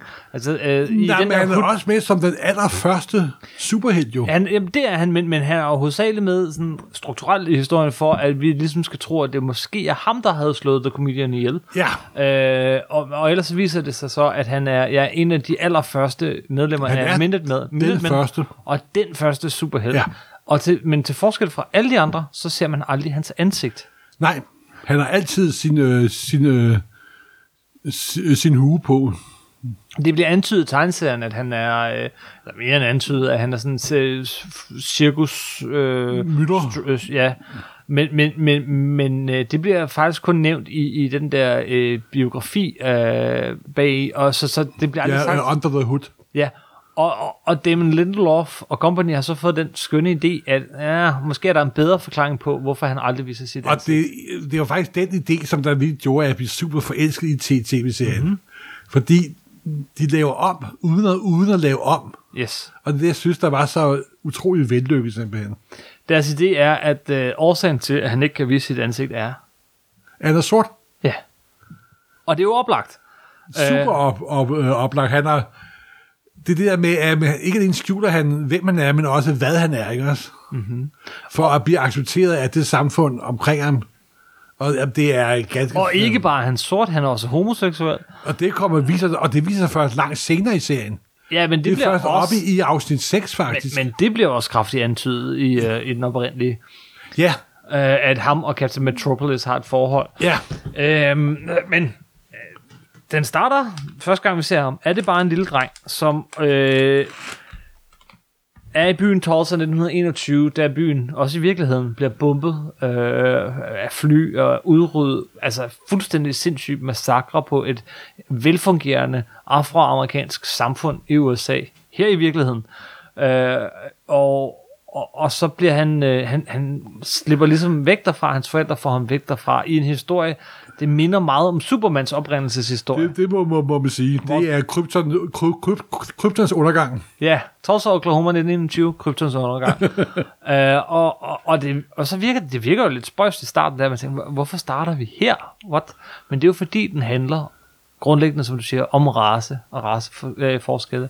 Og så øh, tror vi ikke, at vi ser mere til den dreng i resten af det afsnit, men det gør vi jo, fordi det er ham, øh, den, det hele ender med, da han, øh, han får, øh, han sidder ved siden af det træ, i sin rullestol sidder han ved siden af det træ, hvor, Hvor øh, John Crawford, er blevet hængt. øh, politidirektøren, er blevet hængt, yes. som bliver spillet af Don, af Don, af Don Johnson. Hans, øh, hele hans historie får vi i, er det afsnit 4? 6. 6? Øh, The, the, this extraordinary being. som jeg synes er, det, altså, det, det afsnit blæser mig bagover. Jamen, det er jo sådan en nærmest virus, øh, virtuos virkning af, hvad kan film skråstreg til, TV, til tv-mediet. nu blander Siri sig. Hvad blander Siri sig i? Beklager, jeg har aktiveret Sirius på min computer. Tilbage på sporet. Hvad var du Ja. sige? Og med afsnit 6, det er This Extraordinary Being. Det er jo der, hvor øh, Angela Abbar har Taget sådan noget nostalgia ja, piller. nostalgia, og i modsætning til den gamle øh, Watchmen-serie, hvor nostalgia jo sådan er en parfume, det skal sådan give lugt er jo virkelig noget, der giver associationer om fortid og så erindringer.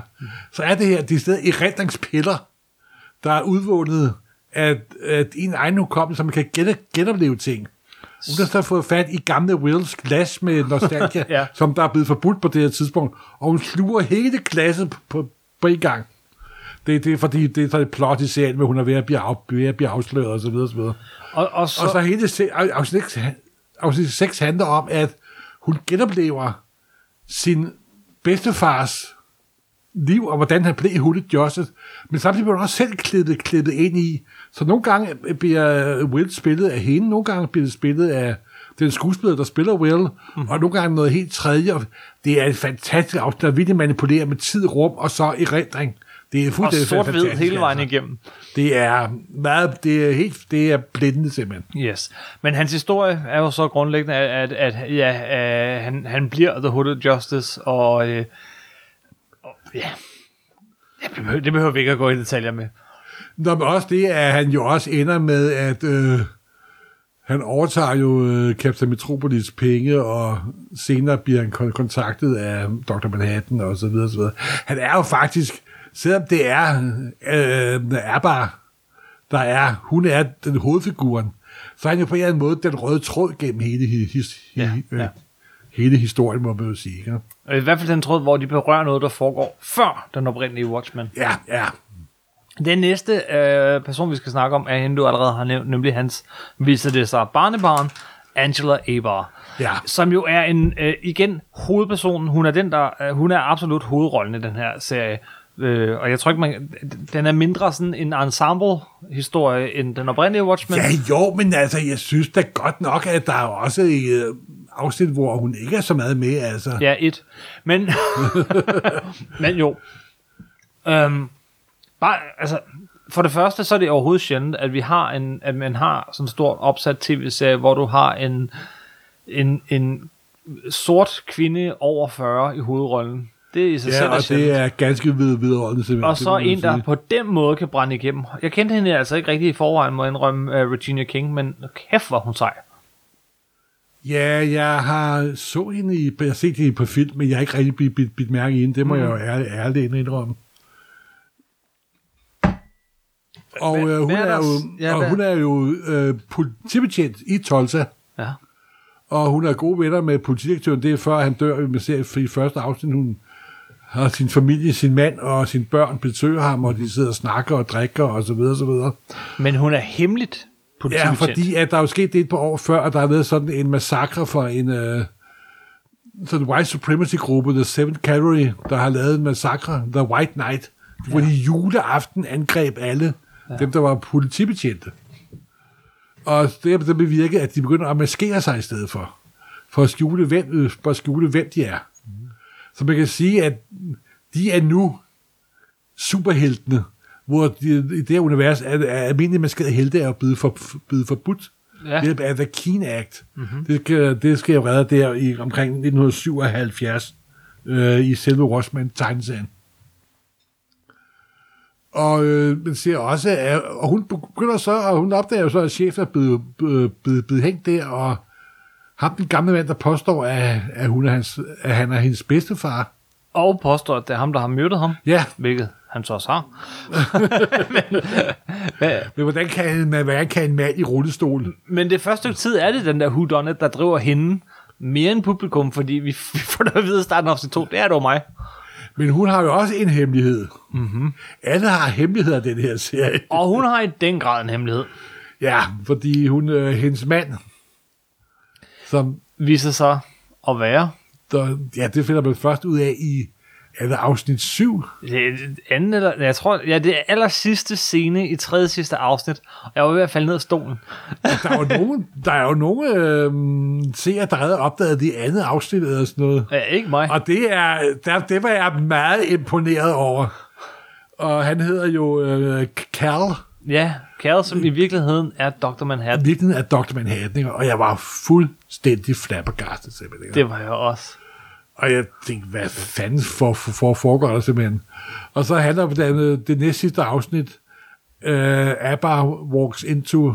A, nej, A-bar. hvor- A Abba God- walks, a a, God God, walks- into a bar. Ja. Så er det en parodi på, at God was, walks into a bar, hvor man beskriver hendes øh, fortid i, øh, i Hanoi, Ja, øh, Vietnam. det er jo, øh, Vietnam er jo blevet den, den 52. 20. stat i USA. 51. 51. Ja, yes, 51. uh, og, uh, og hun er vokset op der. Uh, hun møder ham så i det afsnit, som det, det afsnit, som du beskriver der, uh, God Walks Into Det er det næste sidste afsnit. næste sidste afsnit, og jeg, øh, jeg ved, at der næsten, altså for det er her, selv skeptikere og sådan noget, de var sådan, det her er det mest fantastiske nogensinde. Altså, hvor det her afsnit, det er virkelig solgte folk. Fordi at de leger med, øh, med tid og rum, og man ligesom prøver at komme ind i hovedet på, hvordan det er at være Dr. Manhattan. Dr. Manhattan, som Men- der ikke, som for, opfatter altid samtidig. Ja. Mig personligt, Ja, det kan jeg godt huske, du sagde noget om. jeg, jeg synes, det afsnit var det dårligste af dem alle Du, sammen. ja, det fattede jeg simpelthen ikke. Jamen okay, fordi jamen, jeg kan godt se, hvorfor at alle synes, det er så fantastisk. Men, men, men jeg synes, at alt det her, den her beskrivelse af, hvordan Manhattan opfinder, øh, opfatter tid ikke linært, men altid samtidig, den har jeg set beskrevet før. Mange gange bedre i et medie, der er meget bedre til det. Det er netop det. Jamen, det vil jeg godt give, give dig ret i. Fordi i det er ikke lige så godt fortalt som i Watchmen nummer 4. Nej, fordi i tegneserien, der kan du nemlig, fordi det er tegneseriemedie, hvor du har alle tiderne samtidig, og hvor, hvor der ikke er tid i øvrigt, øh, der, der kan du have, at det er 1959, og det er 1982, og det er øh, de her ting ved siden af hinanden, og fordi de er på samme side har fuldkommen samtidig. Det, det er noget, der virkelig andre sig til mediet, hvorimod på tv, jamen, jamen det er jo stadig, det tager jo stadig x antal minutter og, og sådan noget. Det, det viser, hvor utilstrækkelig film og tv er i forhold til tegneserier. Lige præcis her. Jeg kan godt se det fedt. Men, og så det andet er, at, at jeg synes, at selv med det, så kan de jo godt gøre noget, og det, de, det gjorde de ikke fedt nok.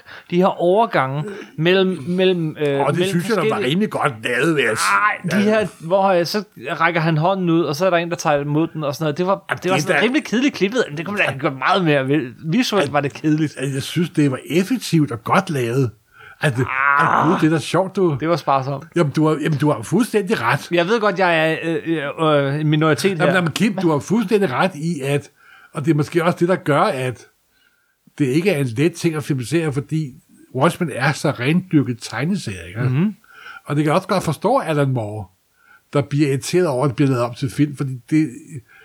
Det er ikke tænkt til det medie. Nej, det er ikke tænkt til medie, og hvis vi levede i en fuldstændig ren og perfekt verden, så var den aldrig blevet så film og tv-serie. Men derfor er det også så rigtigt, at de først introducerer Dr. Manhattan, og lader ham da være den tredje figur, vi snakker om, i, i, i, i så sent i serien. Fordi ja. først han er med, så kan alting være der. Det er jo også det afsnit, hvor de snyder lidt mm. den måde, de manipulerer tid og rum. Det der med, at der bliver transporteret informationer fra den gamle Will og, og til, øhm, øh, og til, øh, ved, øh, til hans datter, med at hvem at, øh, ham der politichefen, han har den her dragt gemt. Og det er grund til, at han bliver helt faktisk. Ja. Det er også... Det, der, det, det er et tidsparadox. Jamen, det er et tidsparadox, og der snyder de. Ja, fordi det gør man heller ikke. Nej, nej det, det har du fuldkommen ret i, og det er, hvis der skal være en skøn, skønhedsplet på det afsnit, så er det faktisk det. Og jeg tror også godt, at Lindelof og hans øh, forfatterteam er klar over, at de har snydt, at de har snydt der. Yes, yes. Det, er, det er jeg ret sikker på. Men hvad er han ellers, hvad er han ellers for en figur, Dr. Manhattan, i, i den her tv-serie? Han er jo meget inaktiv Gud. Han gør ingenting. Han, er, han følger til. Jo, men altså, han starter jo med, i starten af serien, der ser man ham bare i baggrunden, med han, der er sådan transmission for uh, tra- tv-transmission, hvad han laver på Mars og så videre. Mm-hmm. Og så har han der også indtryk af, at uh, så begynder bliver sådan hele tiden henvist til ham. Men der bliver jo ikke sådan, uh, man ser også de der klip, der er for Vægtnam, med folk, der render rundt og maler sig blå, fordi han var jo med til at slutte mm-hmm. Vægtnam-krigen. Men du, men du har, du har ret i, men får ikke noget indtryk af, hvem han er. Men så gør han alligevel noget, som han dog aldrig havde gjort før. Han vælger at blive menneske. Til ja, skikkelse ja, han starter os. afsnit 8 med, at han klæder sig ud som sig selv. Ja. Fordi der er den der øh, afslutning, der er det, de har åbenbart i Vietnam en årlig fest, hvor, de hvor en fest for afslutning på krigen, hvor alle maler sig, sig blå, fordi de vidste udmærket godt, hvem der vandt krigen. Og der klæder sig ud som sig selv, og tager en Dr. Manhattan-maske på, og kontakter, øh, hvad hedder det nu? Øh, Eber. Ja, der, der sidder og er ved at være alene, og siger, at vi er jo forelskede, og jeg vil spise middag med dig, og så videre, og så videre. Men altså, og han viser jo sådan en menneskelighed, og det er lidt sådan, lidt usædvanligt. Men jeg vil jo sige, der er også i selve Watchmen-tegneserien, der skifter han jo lige pludselig. Ja. For han i starten af uh, Watchmen-tegneserien, er der ikke nogen forskel på at være liv og død. Det er det samme antal molekyler, samme antal partikler. Men så lige pludselig på Mars, så skifter han jo mening. Og indtil at pludselig alt liv er et, det mest største mirakel af alle sammenhænginger. Mm. Så det er jo sådan lidt det, der også bliver, bliver sådan genspejlet her. Og det, der så kommer ud af det afsnit, er jo så, at hele den her serie, vild som den er, i virkeligheden er en meget lille historie. Ja, det handler jo om, at der er forskellige organisationer. Der er Lady True, og der ja, er Seven... nu hopper du for langt. For en, af, en figur i gangen. ja, Men ja. det, jeg mener, er, at det grundlæggende er en kærlighedshistorie. Ja, det er det. Men det er da ikke lille, synes jeg. Så altså, det, det, det synes jeg er meget fedt, når de har sådan en, en stor og voldsom øh, verden, at det så grundlæggende er det, det handler om. Og det, det kunne jeg godt lide. Men jeg havde andre problemer med det afsnit. Øh, men det er jo interessant, at han så øh, frelægger sig sine sin gudlige egenskaber og, og bliver menneske øh, i en periode. Også en Kristus-parallel. Altså, godt nok bliver han ikke født som barn igen, men bliver menneske øh, i, for en tid. Øh, dog med nogle fordele, der ikke lige er. Øh, næste par øh, karakter, ja, det, det kan da godt være, hende du lige kom til at nævne, Lady True. Ja, fordi det er jo en helt ny figur, som der slet ikke har noget med den gamle serie at gøre mm-hmm. over, overhovedet. Og hun er jo den milliardær, der sådan er den rigeste og magtfuldeste i hele verden, efter Adrian Wade er forsvundet. Øh, også Manjas. Og hun er også den, finder man ud af ret hurtigt. Men ser den første gang i serien i afsnit 4, så vidt jeg husker. Mm-hmm. Hvor hun øh, chokerer den her stakkels lille, øh, Og det- ja. den her æggefarmende familie der, og præsenterer den for, vi har et barn og en masse penge, I skal beslutte jer inden, øh, inden fem minutter, og så skal jeg få have det, der falder ned på, på, på, på jeres jord. Det er fedt. Og hun er jo, for jo hurtigt indtryk af, hun er en super, mani- mani- super manipulerende type. Og, men der er jo også nogle underlige ting med hende, fordi øh, hvad er hun i gang med at bygge sådan en Millennium Clock, som hun, som, hun, som hun kalder det. Det fattede jeg aldrig helt, hvad var til, må jeg indrømme. Jamen, det er jo den maskine, der skulle udsuge Dr. Manhattans kræfter, jo. ikke? Nå, var det den maskine? Ja, Okay. ja. okay. Det var, det var slet ikke nogen klok overhovedet. Okay. men- Øh, ja, og, og, og, og som er ja, datter af Osmandias, ja. Ja, det finder man først ud af i det aller sidste afsnit. Det jo. gør man nemlig. Øh, inden vi når til Ozymandias i den her, så, øh, så er lige, øh, altså der er en masse andre karakterer med, øh, men jeg synes, vi bliver nødt til lige at nævne, øh, ja, hvad skal vi, øh, den nye Rorschach, kan man næsten kalde ham. Tim Blake Nielsen spiller Wade Tillman, eller Looking Class, Ja, øh, som jeg synes, det er jo en vild skuespillerpræstation, han leverer der. Han er simpelthen sådan en spændende karakter. Øh, vi får, finder han en af de her Origins afsnit, som sagt, så er det jo historie Origin, historie afsnit Origin. Der, der finder, får vi den her beretning om, hvordan han øh, er ung jo hos vidner og skal ud og være nye medlemmer. Øh, så bliver han forført øh, og, og til grin, virkelig til grin, render rundt uden tøj, lige som øh, ulykken sker i 1985. Øh, de her øh, monstre fra en, en, en anden dimension det er, New, det er New Jersey, det, for det for foregår. i, i New Jersey. Og Semantias øh, kunstige super, super, super Lovecraft monster. Og, og den her kæmpe psykiske impuls, der dræber halvdelen ja. af New Yorks befolkning. Yes. Og så, øh, da han så er, han, han gemmer sig bag den her sølvpapirs hat, nærmest. Ja, fordi at det, øh, alle, der var, det dem, der ikke døde, de var jo psykisk traumatiseret for, for livet simpelthen. Det er rigtigt. Men altså, og igen, Tim Blake Nielsen, jeg synes, han, han spiller simpelthen så godt. Der, der er ikke nogen, der spiller dårligt i den her serie. Altså, det er der, der er ikke... Det, Nej, øh, så er der to karakterer, som faktisk er med i den oprindelige Watchmen. Øh, og den ene, hun bliver introduceret i afsnit 3. Og det var der, jeg forelskede mig i serien. Det var først, da Gene Smart dukker op øh, så, som øh, øh, Laurie, øh, Laurie Blake. Blake? ja, hun har taget sin fars navn. Yes. det, er ikke, det er ikke Jupiter mere. Nej, fra, øh, fra den oprindelige Watchmen. Det er Selvspektra 2. Yes. Hun er godt nok blevet gammel, men hun er kraftedet med sig. Ja, der, de leger lidt med det. Hun må jo være mindst 70, hvis det skal ja, være. og Øh, det starter jo, hun arbejder jo for FBI, hvor de jager superhelte. ja, Og der er den her herlige start, hvor de har lukket øh, hvor de har lukket Batman til at, øh, den Batman, der er det her univers i hvert fald, til at stoppe et bankkup. Og så viser sig, at samtlige deltagere i banken, det er FBI-agenter. Og de får røv skov nu, og det her rige, det her rige, øh, rige, rige af røvhul, der bruger sin penge til at rende rundt og lege superhelt. Yes. Jamen altså virkelig, de har, de har, de har sat en tidligere Celtics hævner til at fange Celtics hævnere. Det er meget fint. Og hun er så cool, og hun har de bedste replikker. Og, øh, hun, Og hun bliver, sendt, af. så hun bliver sendt afsted til, til Tosla. Mm-hmm. Fordi der er den her politimand, der er blevet, politichef, der er blevet myrdet, og det må FBI hellere se på. Så hende og hendes unge assistent, Pete, Ja. bliver sendt afsted, og han er jo super ekspert i hende og alle øh, med Minutemen og Watchmen og alt muligt andet. Han er super fan simpelthen, ikke? Yes. Og han er så meget fan, så han har faktisk lagt ud på nettet en masse små tekstfiler, som man kan finde og læse efterhånden, som tv-serien skri- øh, skrevet frem. Files, ved du, de blev faktisk de blev kun lagt ud på HBO's amerikanske side. De lå ikke på den, på den Ja, så hvis europæiske. du ikke havde med VPN, så kunne man ikke se den. Nej, men så er det godt, man havde Supersnacks Instagram-konto, fordi Nå, ja, du jeg har nemlig derude. lagt dem alle sammen ud på vores Instagram-konto. Der kan man finde dem stadigvæk. Og det er jo ligesom, altså, det er også den sjov måde, tv-serien prøver at kopiere ved, ved en tv-udgave af tegneserien. Ja, Fordi den, det der- den starter med, for eksempel med forsiden og første billede, der er øh, fors, øh, afsnit, te- teksten er ligesom tegneserie, og der er også tekstmateriale bag i, Mhm. mm-hmm. som man kan sådan læse på nettet. Og det er faktisk ret sjovt, det der tekstmateriale. Den prøver mange gange undervejs at være tegneserieagtig, uden at blive Dick Tracy. Jamen for eksempel øh, med tekstmaterialet forklare, hvorfor de ikke har nogen computer, der er super effektive. Ja. og hvorfor at øh, den her øh, Seven Calvary prøver at samle alt det her lithium for, for de her uger, som Dr. Manhattan har skabt, og hvorfor at de ikke længere bruger lithium, fordi det var kraftfremkaldende, og så videre, så videre. Der er så en masse små detaljer, der bliver forklaret i det her tekstmateriale, som vi overhovedet ikke berører i, i, i tv-serien overhovedet, simpelthen. Mm. Så det er vældig godt sådan understøttende materiale, det må, må man sige.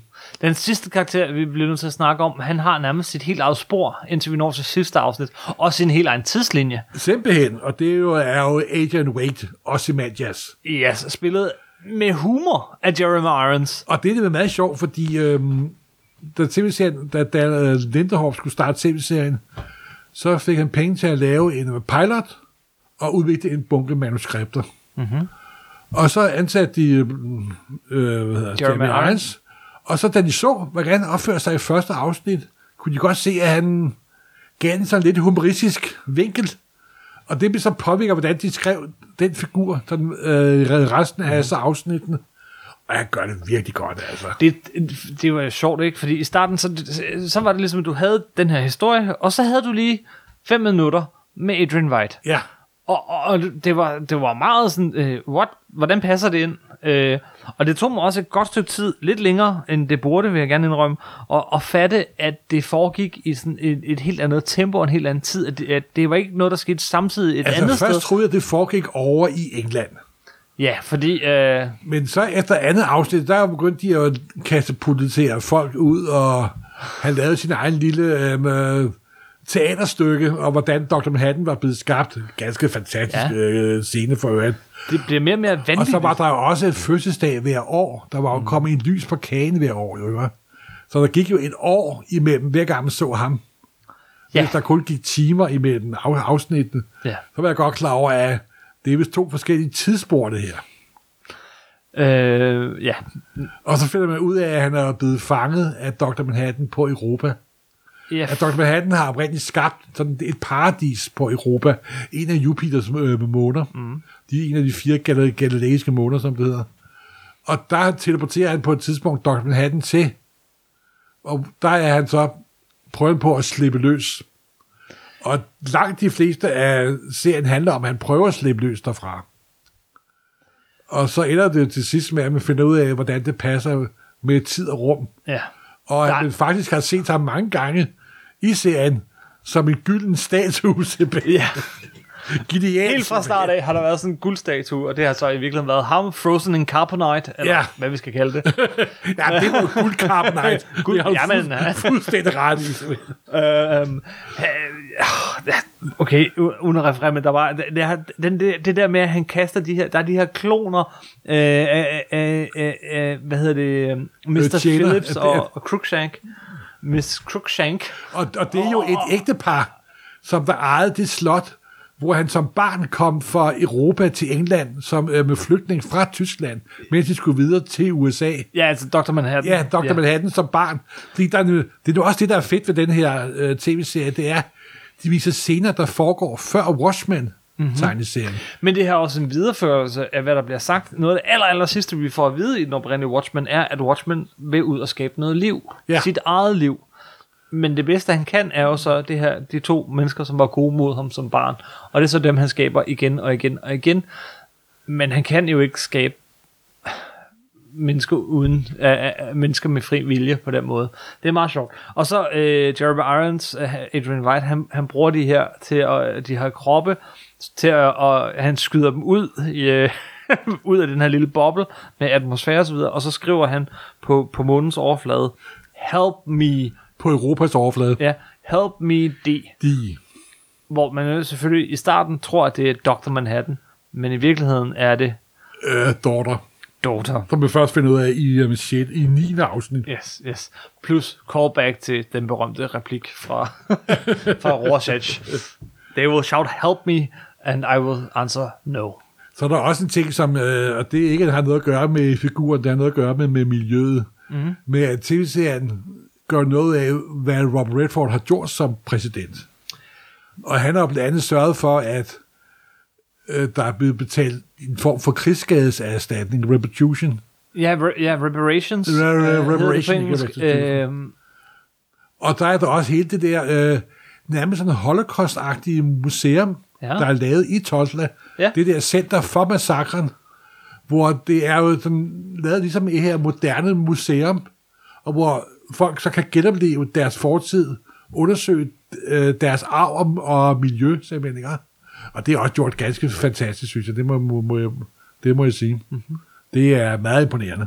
skal vi skal spore lidt? Øh, nu har vi snakket om karaktererne, og skal vi prøve at snakke lidt om temaerne. Ja, Altså racisme har vi jo ligesom allerede været inde på. Ja. men det er det helt overordnede, gennemsyrende tema, og det er hele vejen igennem, og det er på alle mulige måder. Det er det Ja, fordi er plan. hovedskurken i serien er jo The Seven Calorie, skråstreg, White Supremacy, skråstreg, Klux Klan, Yes. der er ude på at genskabe en, den verden, de, den, som, den måde, de synes, verden skal være på, ved at han, øh, den unge senu, senu, øh, senator Kane, mm. at han skal blive Dr. Manhattan. Yes. Fordi der er jo sket det, at øhm, under den der White Knight-massakre, hvor øh, de prøvede at udslette det meste af, af politiet, der bliver, øh, hvad hedder det, Virginias, hun hedder Virginia Aber, gør hun ikke? Hvad kan? Hvad hun hedder til fornavn? Aber. Øh, hun hedder øh. Det, Ja. det kan jeg ikke huske. Regina King hedder skuespiller, men hedder hun ikke bare Aber? Øh, det er jo der, hvor de bliver angrebet juleaften. Ja. Og så bliver hun pludselig reddet, vågner op, og hun er reddet, og der, er ikke, og der er ikke nogen forklaring på, hvorfor hun er blevet reddet. Det er fordi, at dem, der overfaldt den, er blevet teleporteret bort af Dr. Manhattan nemlig. Mm-hmm. Hvor der bliver beskrevet, da han transformerer sig til Karl, hendes mand. Det er fordi, han overtager i lige, og der er en ret sjov scene, hvor de står i sådan. Øh, hvor hun, hun, han kan vælge mellem den og den og den. Ah, og hvilken en kan, kan, kan du så bedst lige, spørger jeg. han hende så. Ja, jeg vil jo helst have ham der. Og igen, det er, øh, han er hvid. Det er øh, oprindeligt. En hvid krop, hvid krop, hvid krop. Hun tager den sorte krop. Som Han er- så selvfølgelig også er ret flot. Han er, han er blå. Han er blå. Øh, Han var hvid. Ja. ja, ja, Nå, det er også øh, Nej, men han er så teleporteret. Så går det op for den her øh, White Supremacists, at Dr. Manhattan er i, i Tusla, og de vil så prøve at overtage hans egenskaber og så videre. Overtag verdens herredømmet. Simpelthen. Virkelig. det er rigtig, det er sådan en rigtig uh, tegneserie plot. Det er det der. Der, er- jamen, der kommer nemlig de her pulp-elementer ind. Uh, et, øh, jeg virkelig sådan, tog mig lidt til hovedet over første gang, det, det, det var hele den her idé med, at man kunne hypnotisere folk med, med, med, med, med, med sådan en lampe og, og med i bag Du, øh, biografen og sådan noget. Jeg det, synes, det, det, det var... Hvorfor, hvorfor flipper du over det? Det, det, det, det kan jeg godt huske, du sagde, fordi du er i en verden, hvor der, Dr. Manhattan findes, og flyvende biler, og hvad ved jeg, og så flipper det ud over, at man kan det hypnotisere andet folk med en bare, men, men det andet er bare en anden tone. Altså det, det, vil jeg kan godt give dig. Der var sådan lidt gammeldags pulp over Yes, det. yes. Nå, men øh, i, øh, så ra- racisme går hele vejen igennem. Man kan også se, at, at, sådan, at, at det der Robert Redforsk øh, noget, og de har fået reparations og, øh, og alle de her ting, at, at indimellem bliver den også sejret lidt for meget, ikke? Altså som at politimænd må ikke øh, øh, få deres øh, håndvåben, før de har fået tilladelse ved Det er da kalde. meget fornuftig Og det er ting. selvfølgelig, ja, ja, jo, og det er jo, det er jo rigtigt, men vi skal jo huske alle de her skyderier af, af, af uskyldige øh, unge øh, mennesker, øh, som kun er skyldige i deres hudfarve. Alle de her sager, der har været Ja, ja. i, i USA for nylig, så, og det er selvfølgelig en forlængelse deraf, men, men konsekvensen bliver så, at politiet bliver slået ihjel i tv-serien. Ja, men serie, den første afsnit, der er ham, der bliver slået ihjel, fordi at våbnet ikke bliver øh, frigivet hurtigt, ja. hurtigt nok. Ja.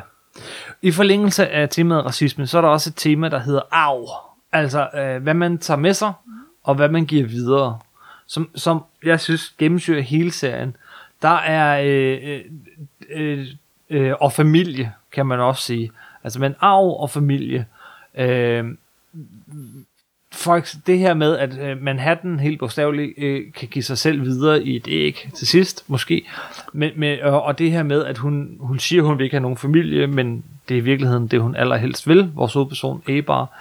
Så er der, øh, øh, hvad hedder det, øh, Adrian White, som også får en datter.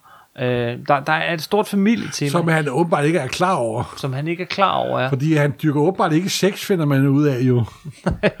det, det, fordi hans mor er jo den her øh, rengøringskone. Og, det er jo også ganske vidunderligt, Ja. ja. simpelthen. Som der så øh, bryder ind i hans sædbank. Yes. Og så inseminerer sig selv, simpelthen. Det er super fedt. Men, men, men familie og, og, og, og arv.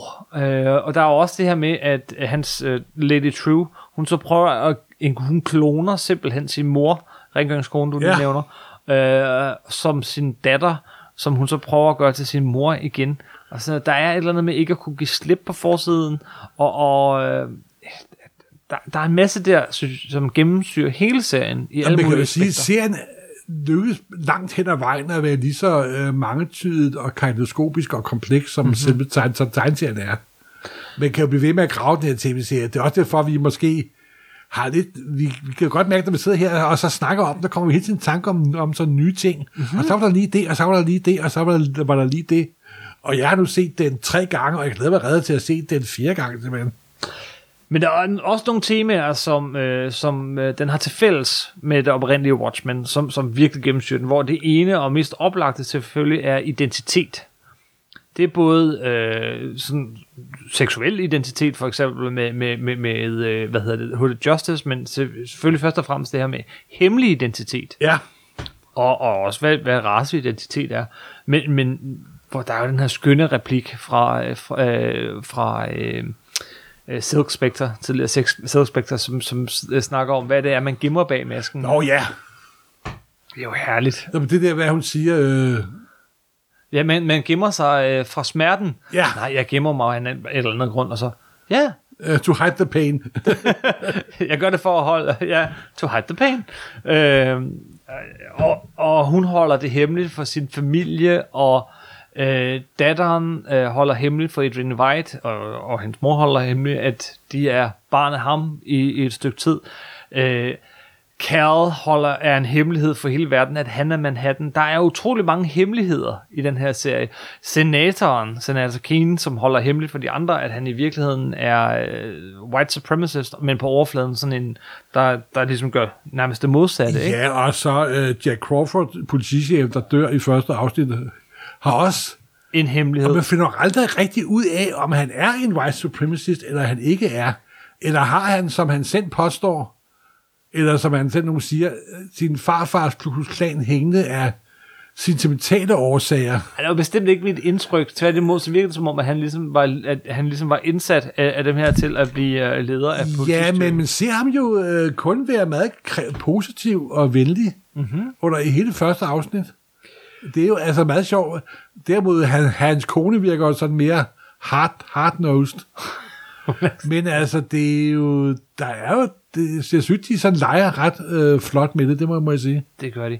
Så identitet og, og hemmeligheder, øh, to ting, der også hænger sammen, ikke? Øh, Hooded Justice er et ypperligste eksempel på det her, og hvad han giver videre til sit barn, øh, og hvad han egentlig har givet videre til sit barnebarn. Øh, det sidste tema, som fylder i Watchmen, og det ligger jo i- titlen, vi snakker om det, da vi snakker om tegneserien, det er tid. Tid også gennemsyrer den her. Øh, vi har hele det her lange tilbageblik øh, med minderne fra fortiden. Vi har det her ur, der bliver bygget. Øh, vi starter i en helt anden tid, end, end historien foregår. Øh, igen, en af hovedpersonerne laver uger. Tid er et gennemgående øh, tema, og der bliver, sådan, der bliver sådan små hints til det hele vejen igennem. Det synes jeg også er meget Og så er der også et meget stort tema, det er jo ægget.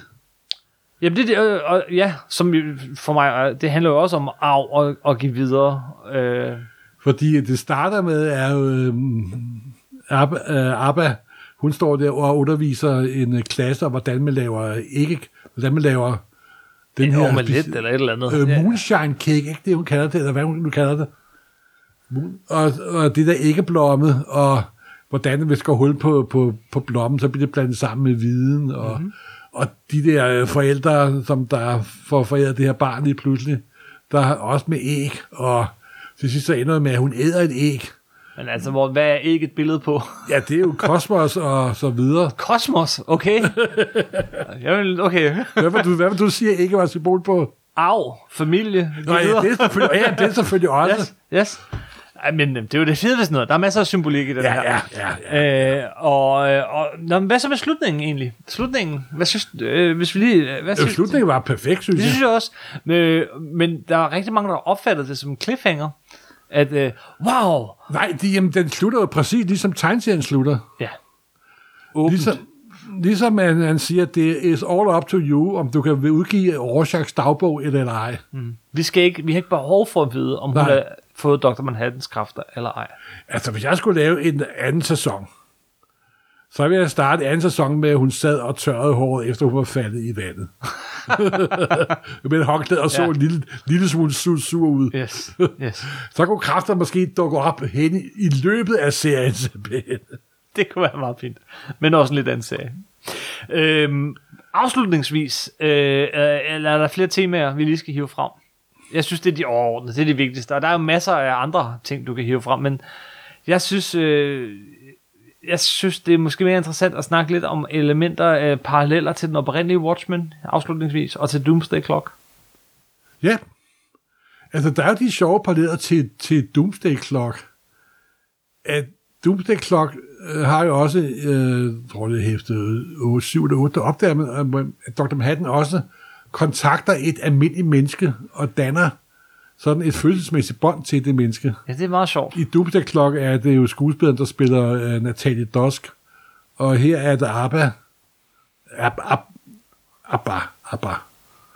Og Eber. det, og det er faktisk meget sjov en idé, men skulle, man kan få lidt mistanke om, at de har snakket sammen. Nej, jeg tror noget af det også bare, ja...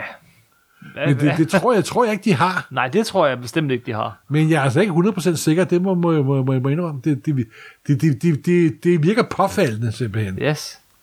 Øh, Og så er det er jo, er jo, er så Rorschach'en i uh, Doomsday Clock-tegneserien er jo sort. Nå, så dem, der skjuler sig bag masken, har skiftet farve Ja, simpelthen, på en måde, simpelthen. ligesom Hooded Justice. Ja. Det kan man godt sige. Og så er der en ting, vi glemte at øh, nævne i forbindelse med tv-serien. At ligesom øh, der er of the Black Friday i Watchmen-tegneserien, så er der jo den her tv-udgave af øh, Minutemen, American Hero. Yes. Hvor Så- det er sådan, øh, der Snyder Cut kører, kan, man nærmest, kan man nærmest sige. Ja, som er, er den der Snyder øh, for, altså, og, og usande genfortælling Ja. af, af, hvad der skete hvor der er, og, 40'erne. der er, og det bliver klippet ind sådan to- to-tre gange. Ja. Blandt andet der, hvor Hooded Justice dukker op for allerførste gang. Heldigvis fylder den ikke så meget som Black Freighter. Uh, det Nej, gør okay. Watchmen. Jamen, den, den spiller heller ikke så meget sa- sammen med. Nej, jeg, set, jeg så faktisk mere af det her med Adrian White som, som fortællingen i fortællingen. Øh, men du har da ret. Jamen, det, det er, også det jo ikke. Det er jo en del af fortællingen. Ja, ja, jamen det er rigtigt. Og, og, og igen, i Doomsday Clock havde vi så øh, hele det her Natalia Dusk, øh, den her øh, film, som fortællingen i fortællingen.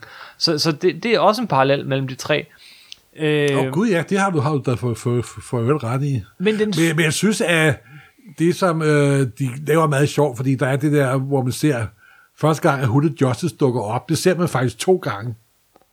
Ja. Man ser den først i den overdrevne All the Way to 11 uh, Snyder-version. Hvor han springer ind igennem springer vinduet. ind gennem vinduet og virkelig udsætter de her forbrydere og totalt ligesom øh, det meste af Snyder Watchmen-film er, overdreven tempo og så videre, så videre. Og så ser man samme scene i afsnit 6, hvor han faktisk bryder ind og får kæmpet sig ud af butikken. lige simpelthen. slipper ud igennem vinduet. Yes. Det synes jeg var vældig morsomt, det må, må jeg sige. Men kan, jeg ved ikke, om det er den største forskel. Øh, for øh, der, der, altså, forskellene på Doomsday Clock og, øh, og Watchmen TV-serien er jo mange og enorme. Først og fremmest Superman, Batman, DC-universet osv. Men, men af karaktererne, øh, der er det jo Dr. Manhattan, der er den, der går igen på tværs. Og måden, de behandler ham, er ret forskellig. Fordi i, øh, i den oprindelige Watchmen og i, øh, i Watchmen TV-serien, der er Dr. Manhattan den gud, som ikke gør noget aktivt. Så øh, han bliver kritiseret for i den oprindelige. Hvorfor, hvorfor udrydde... Den handler om atomkrig, ikke? Hvorfor udrydder du ikke bare alle atomvåben? Du Ja, og det gør godt- han jo i um, du, du, du, Doomsday Clock. Det gør han nemlig i Doomsday Jo, Clock. det viser, og, og, og, ja, hvad viser det? At Doomsday Clock ikke er en særlig god tegneserie. jo. Ah, Okay, altså for mig så er det sådan, at vi har en Gud, der ikke gør noget, og har en Gud, der gør noget. Aha. Øh, Du mener jo med at sige det som, der er en god forfatter, og der er en dårlig forfatter. når først man har åbnet den der, ikke? Uff. Nå, Jo, det er også, altså, nu får jeg vende tilbage til Doomsday Clock. Det er jo som at blande, jeg ved godt, jeg har sagt det 10.000 gange, nu siger jeg det for aller sidste gang. Det er jo som at blande olie og vand sammen, det er det altså. Og det, jeg synes, der er så fedt ved tv-serien, mm. at det lykkes ham at tage sådan den moderne amerikanske tv-serie, ikke? For det er det jo sådan set, ikke også? Med alle de virkemidler, den har. Og, og Lindehoff er jo en typisk repræsentant for The Golden Age of Science Fiction, med Lost og med uh, The Left Behinds. Hvad ved The jeg? Leftovers. The, the, the Leftovers. Fantastisk. Der også er en fantastisk serie for øvrigt. Og så lykkedes det ham at kombinere det med den her gamle tegneserie fra 84-85, lavede de her to sindssyge englænder, ikke? Og det synes jeg fungerer vildt, og de hænger virkelig godt sammen simpelthen, ikke? Selvom de sådan set også er olie og vand, som du selv siger i afsnit 8 der, hvor afsnit 8 viser virkelig, at tegneseriemediet er overlegen til at fortælle tid simpelthen, ikke? hvorimod tv-mediet jo er overalene på alle mulige andre Ja, på mange måder, og, og det er det, jeg synes, der, men jeg synes, at det uh, HBO Watchmen, uh, Watchmen TV-serien gør så fremragende, det er, at den giver en ny dimension over den gamle serie, uden at røre den gamle serie, ikke? Altså, jeg er meget, det, jeg synes, det er utroligt øh, vel- vellykket, det må, må, må jeg sige, det må jeg sige. Og med de ord, så tror jeg, vi skal runde af på Ja. et ret, kortere, øh, ret kort langt afsnit igen. Og der er en lidt sludderagtig hister her, må Ja, vi nok, men- nok indrømme. Men ellers så kunne vi bare have snakket fire timer mere, eller Ja, ja, 10 ja. afsnit, så nu holdt vi det bare på et afsnit af Supersnak. Ja. Og ellers så kan vi bedst lige at holde dem på omkring en time. Jeg synes, det er sådan nogenlunde en Husk det gamle dage, der vil prøve at holde den på, på 20 minutter. Det, det varede ikke så længe. Nej. Nej, men uh, max en time plejer jeg at sige. Fordi Ja, det, max det, en er så, time. Ved- Rører det over det, så, så, så skal man stoppe afsnittet for mange gange, inden Ja, man får det hørt færdigt. Det, det er min smag. Det, ja. Men øh, vi vil stadig meget gerne høre, hvad I synes om, øh, om øh, Watchmen, om Doomsday Clock, om computerspillet, om Before Watchmen, om det hele. Skriv til os, skriv ind på er nogen, der har prøvet på at spille rollespillet. rollespillet, ja. Det hele for katten, ja. Øh, og, øh, skriv til os, øh, skriv til os øh, ind på nummer 9.dk, øh, skriv til os øh, på facebook.com, supersnak podcast ud i et. Tjek nogle af de billeder, vi lægger ud, øh, også i forbindelse med det her podcast, inde på, øh, på øh, vores Instagram-konto. Og øh, husk ellers bare at fortælle os, hver gang I hører et afsnit af Supersnak, hvad I synes. Øh, spred det gode budskab, øh, fortæl om os på iTunes og alle de her steder. Øhm, jeg er sikker på, at når jeg har trykket stop om 5 sekunder eller sådan noget, så øh, siger du, ej, vi skulle også lige have sagt. Det har du fuldkommen ret i. Ja, Så du må hellere trykke stop med det samme. det gør jeg. Tak for den gang.